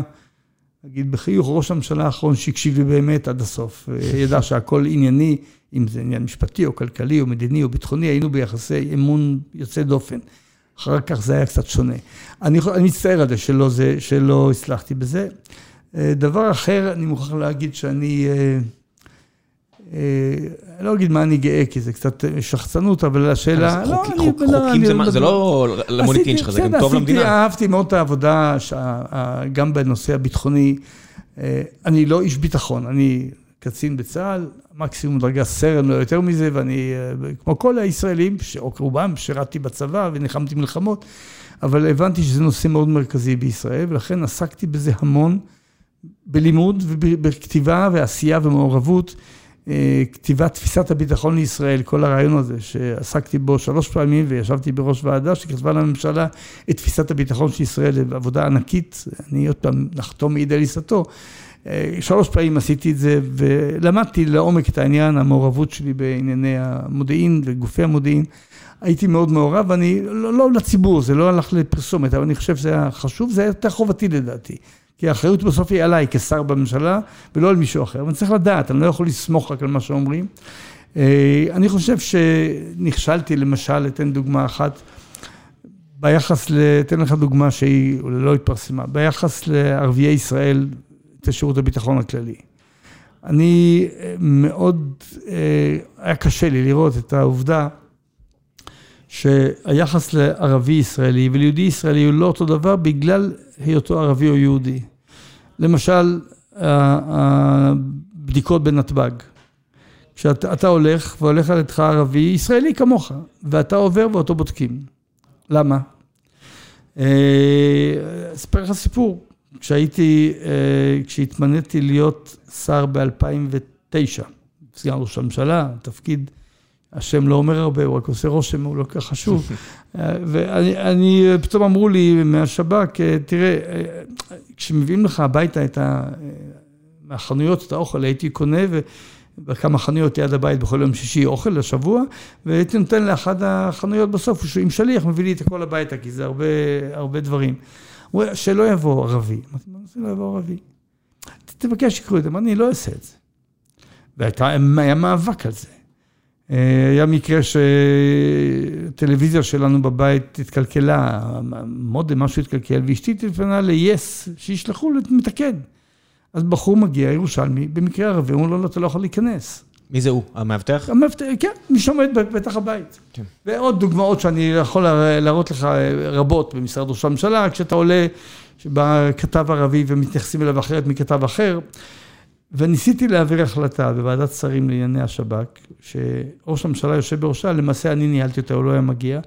שאוסר להתייחס למוצא או לדת כבסיס. זאת אומרת, אם יש ידיעה היום שיש אדם שהוא ערבי והוא הולך לעשות משהו, אז היום תטפל בזה. או יש ידיעה שהג'ינג'י עושה, תתפוס את הג'ינג'ים, אבל אתה לא יכול להכליל. ועשיתי דיון ושני דיונים, בסוף אה, ראש הממשלה לא הסכים שזה יעבור ועיכבו את זה ולא הצלחתי להעביר את זה. בעיניי עד היום אמרתי להם, זה גורם טרור, זה לא מונע טרור. כשאני רואה, אם אני הייתי ילד, שכל פעם שאני הולך עם אבא שלי, עוצרים אותו כי הוא ערבי והיהודי עובר, הייתי נהיה טרוריסט. אתם עושים טעות בזה, זה לא צריך את זה. אין שום מדינה בעולם שעושה את זה לאזרחיה. אנשים בחוץ, כן, אתה יכול להגיד, מי שבא ממדינות מסוימות, אני בודק, אבל גם באמריקה עושים את זה. אבל לא לפי, לאזרחים שלך שאין להם בית שהוא שלהם. בכל מקום בודקים אותם כאילו הם זרים. זה טעות. אני לא אומר שעניין ביטחוני צריך להיות לוותר פה. אם יש ידיעה או חשד ביטחוני ספציפי, תבדוק. אני, זו דוגמה שאני ניסיתי להיאבק בה ונאבקתי בה ולא הצלחתי להשלים אותה לצערי הרב, וזה חבל. כמו הרבה דברים בחיים, הם הלכו לפתרון הקל. זאת אומרת, אני מנסה עכשיו לחשוב על, הוא, על, הוא כן, על הוא לא חבר... לא פתרון, הפתרון פופוליסטי, הוא לא פתרון גם, הוא לא עושה שום, הוא לא פותר שום דבר, הוא לדעתי מזיק יותר ממועיל, הוא לא, לא מכובד, מכוער. אתה יודע, יש משהו, אולי אפשר ככה ל, זה גזעני, בואו נשים דברים על השולחן, זה, באופן כללי, תראה, חשוב לי מאוד, מאוד חשוב לי, בהיבט האישי, המוסרי, ההיסטורי, הציוני, שאנחנו נהיה חזקים, מאוד חשוב לי, אבל שנהיה גם צודקים. הצדק זה דבר קריטי בעיניי. זאת אומרת, צדק לבד לא, לא יחזיק אותך בעולם. היהודים היו מאוד צודקים, לא היה להם כוח, הם נשמדו. ולכן צריך כוח, והציונות נתנה לגיטימציה לשימוש בכוח. בלי זה אנחנו לא קיימים. גם היום, בלי כוח אתה לא קיים. אבל כשאתה חזק, אתה צריך לשמור על מגבלות הצדק. אתה לא מפעיל את הכוח בצורה שפעלו נגדך כשאתה היית מיעוט. סוף סוף אנחנו רוב. סוף סוף יש ליהודים מדינה שהם שולטים בה. איך אתה מתנהג למיעוטים בתוכך? כמו שהתנהגו אליך, כמו שאתה דרשת שהתנהגו אליך. זה מבחן מוסרי עליון, זה חשוב לי מאוד, לא רק בהיבט היהודי-ערבי, וגם בתוך החברה היהודית, בכל מקום אחר. להיות צודק, לא רק לנצל את הכוח שיש לי. וזה חשוב בכל ההקשרים האלה, גם ביחס לערבים, גם ביחס למיעוטים אחרים, בין דתיים לחילונים, אל תשתמש בכוח, אלא במידה הצודקת. וצדק, זאת אומרת, זה מרסן את הכוח. דיברנו על זה בהקשר של הנביאים והמלכים, זה גם היום. וזה באיזשהו מקום נשמע אה, חנוני, נאיבי, מה שאני אומר. עזוב, מה אתה מדבר, צדק, מוסר, תן, העולם הוא עולם של כוח. כן, יש הרבה כוח בעולם, וצריך כוחנות, ובלי זה לא נתקיים. אבל דווקא כשאתה דואג לעוצמה, ללאום ולאומה ולמדינה ולעוצמה, תרסן את עצמך על ידי תחושת הצדק והמוסר והחוק. אה, זה אגב הביטוי לאומי ליברלי שמופיע בשם הליכוד. כן לאומי אבל ליברלי, או כן ליברלי אבל לאומי. המיזוג הזה שהוא יותר קשה להסברה, יותר קל עם דגל אחד, הוא הקוד הגנטי שאני מאמין בו. וזה ש... לצערי אה, לא יהיה אם לא נילחם עליו כל הזמן. על זה צריך להמשיך להילחם. כן, בסופו של דבר מאחורי הליכוד יש תנועה אידיאולוגית איתנה, שגם אם שכחו אותה, או לא מדבררים אותה היטב, היסודות האידיאולוגיים שם. זאת אומרת, זה לא לאומנות, זה לאומיות. זה לאומיות. זה לאומיות ליברלית. לאומיות ליברלית או ליברליות לאומית זה שילוב של שני הדגלים. אתה יודע, אפילו המהפכה הצרפתית, שהעלתה שלושה דגלים של החירות והשוויון והאחווה, ליברטי, אגליטה, פרטרניטה, כל דגל הוא נפלא לכשעצמו, דגל החירות. אבל חירות לבדה, בלי כל שוויון, או שוויון לבדו בלי חירות, זה, זה נורא. אבל יותר קל ללכת עם דגל אחד. הדגל המאוזן, או איזון הדגלים הזה, זה היותר קשה. צריך אדם יותר מבוגר, יותר מבין, יותר משכיל, וצריך מנהיגות שאומרת, אני לא הולך על דגל אחד, אני הולך על. על הדרך המאוזנת, הדרך הממוצעת. זה אגב מה שמאריסטו ועד הרמב"ם ממליץ על דרך האמצע. לא כי זה רק נשמע טוב, כי באמת בסוף בקצוות אתה מגיע לדברים רעים. והאיזון הזה בין העוצמה הלאומית שברוך השם יש לנו, ואני רוצה לשמר אותה, צריכה להיות מאוזנת כל הזמן על ידי המוסר והצדק והחוק. ועל המאבק הזה, המאבק הזה לצערי הרב הליכוד לא מנהל היום, אני חושב שהוא עשה את זה הרבה שנים. ואני חושב שחשוב שתהיה תנועה, תנועות בארץ, שתרים את הדגל הזה. אני לא רואה היום הרבה כאלה. בסדר, אבל אתה יודע, זה, זה גם לא צריך להיות יותר מדי פסימי. כמו שגם על הדגלים של הצרפתים, הרי רק מעט שנים לאחר מכן הגיע בן אדם וביטל את זה לגמרי והקים קיסרות, והם ידעו לחזור אחורה, ואז... פחות ממאה שנים, היה מיד אחרי זה. אמרתי, כן, כמה כן. שנים בודדות, כמה שנים, כמה שנים נכון, בודדות נכון. לאחר מכן, קצין צעיר מקורסיקה וביטל את זה. נכון, וגם המהפכה עצמה, השפך הדם והגיליוטינות שהיא הביאה... מהר מאוד הגיעו. מזעזע, השירים יפים והדגלים יפים וזה, כן. זה לקח הרבה שנים עד שהייתה דמוקרטיה אמיתית בצרפת. אוקיי, דן, תודה רבה רבה על הזמן שהקדשת לי. תודה רבה לך. אני מקווה שנהנתם. ביי ביי.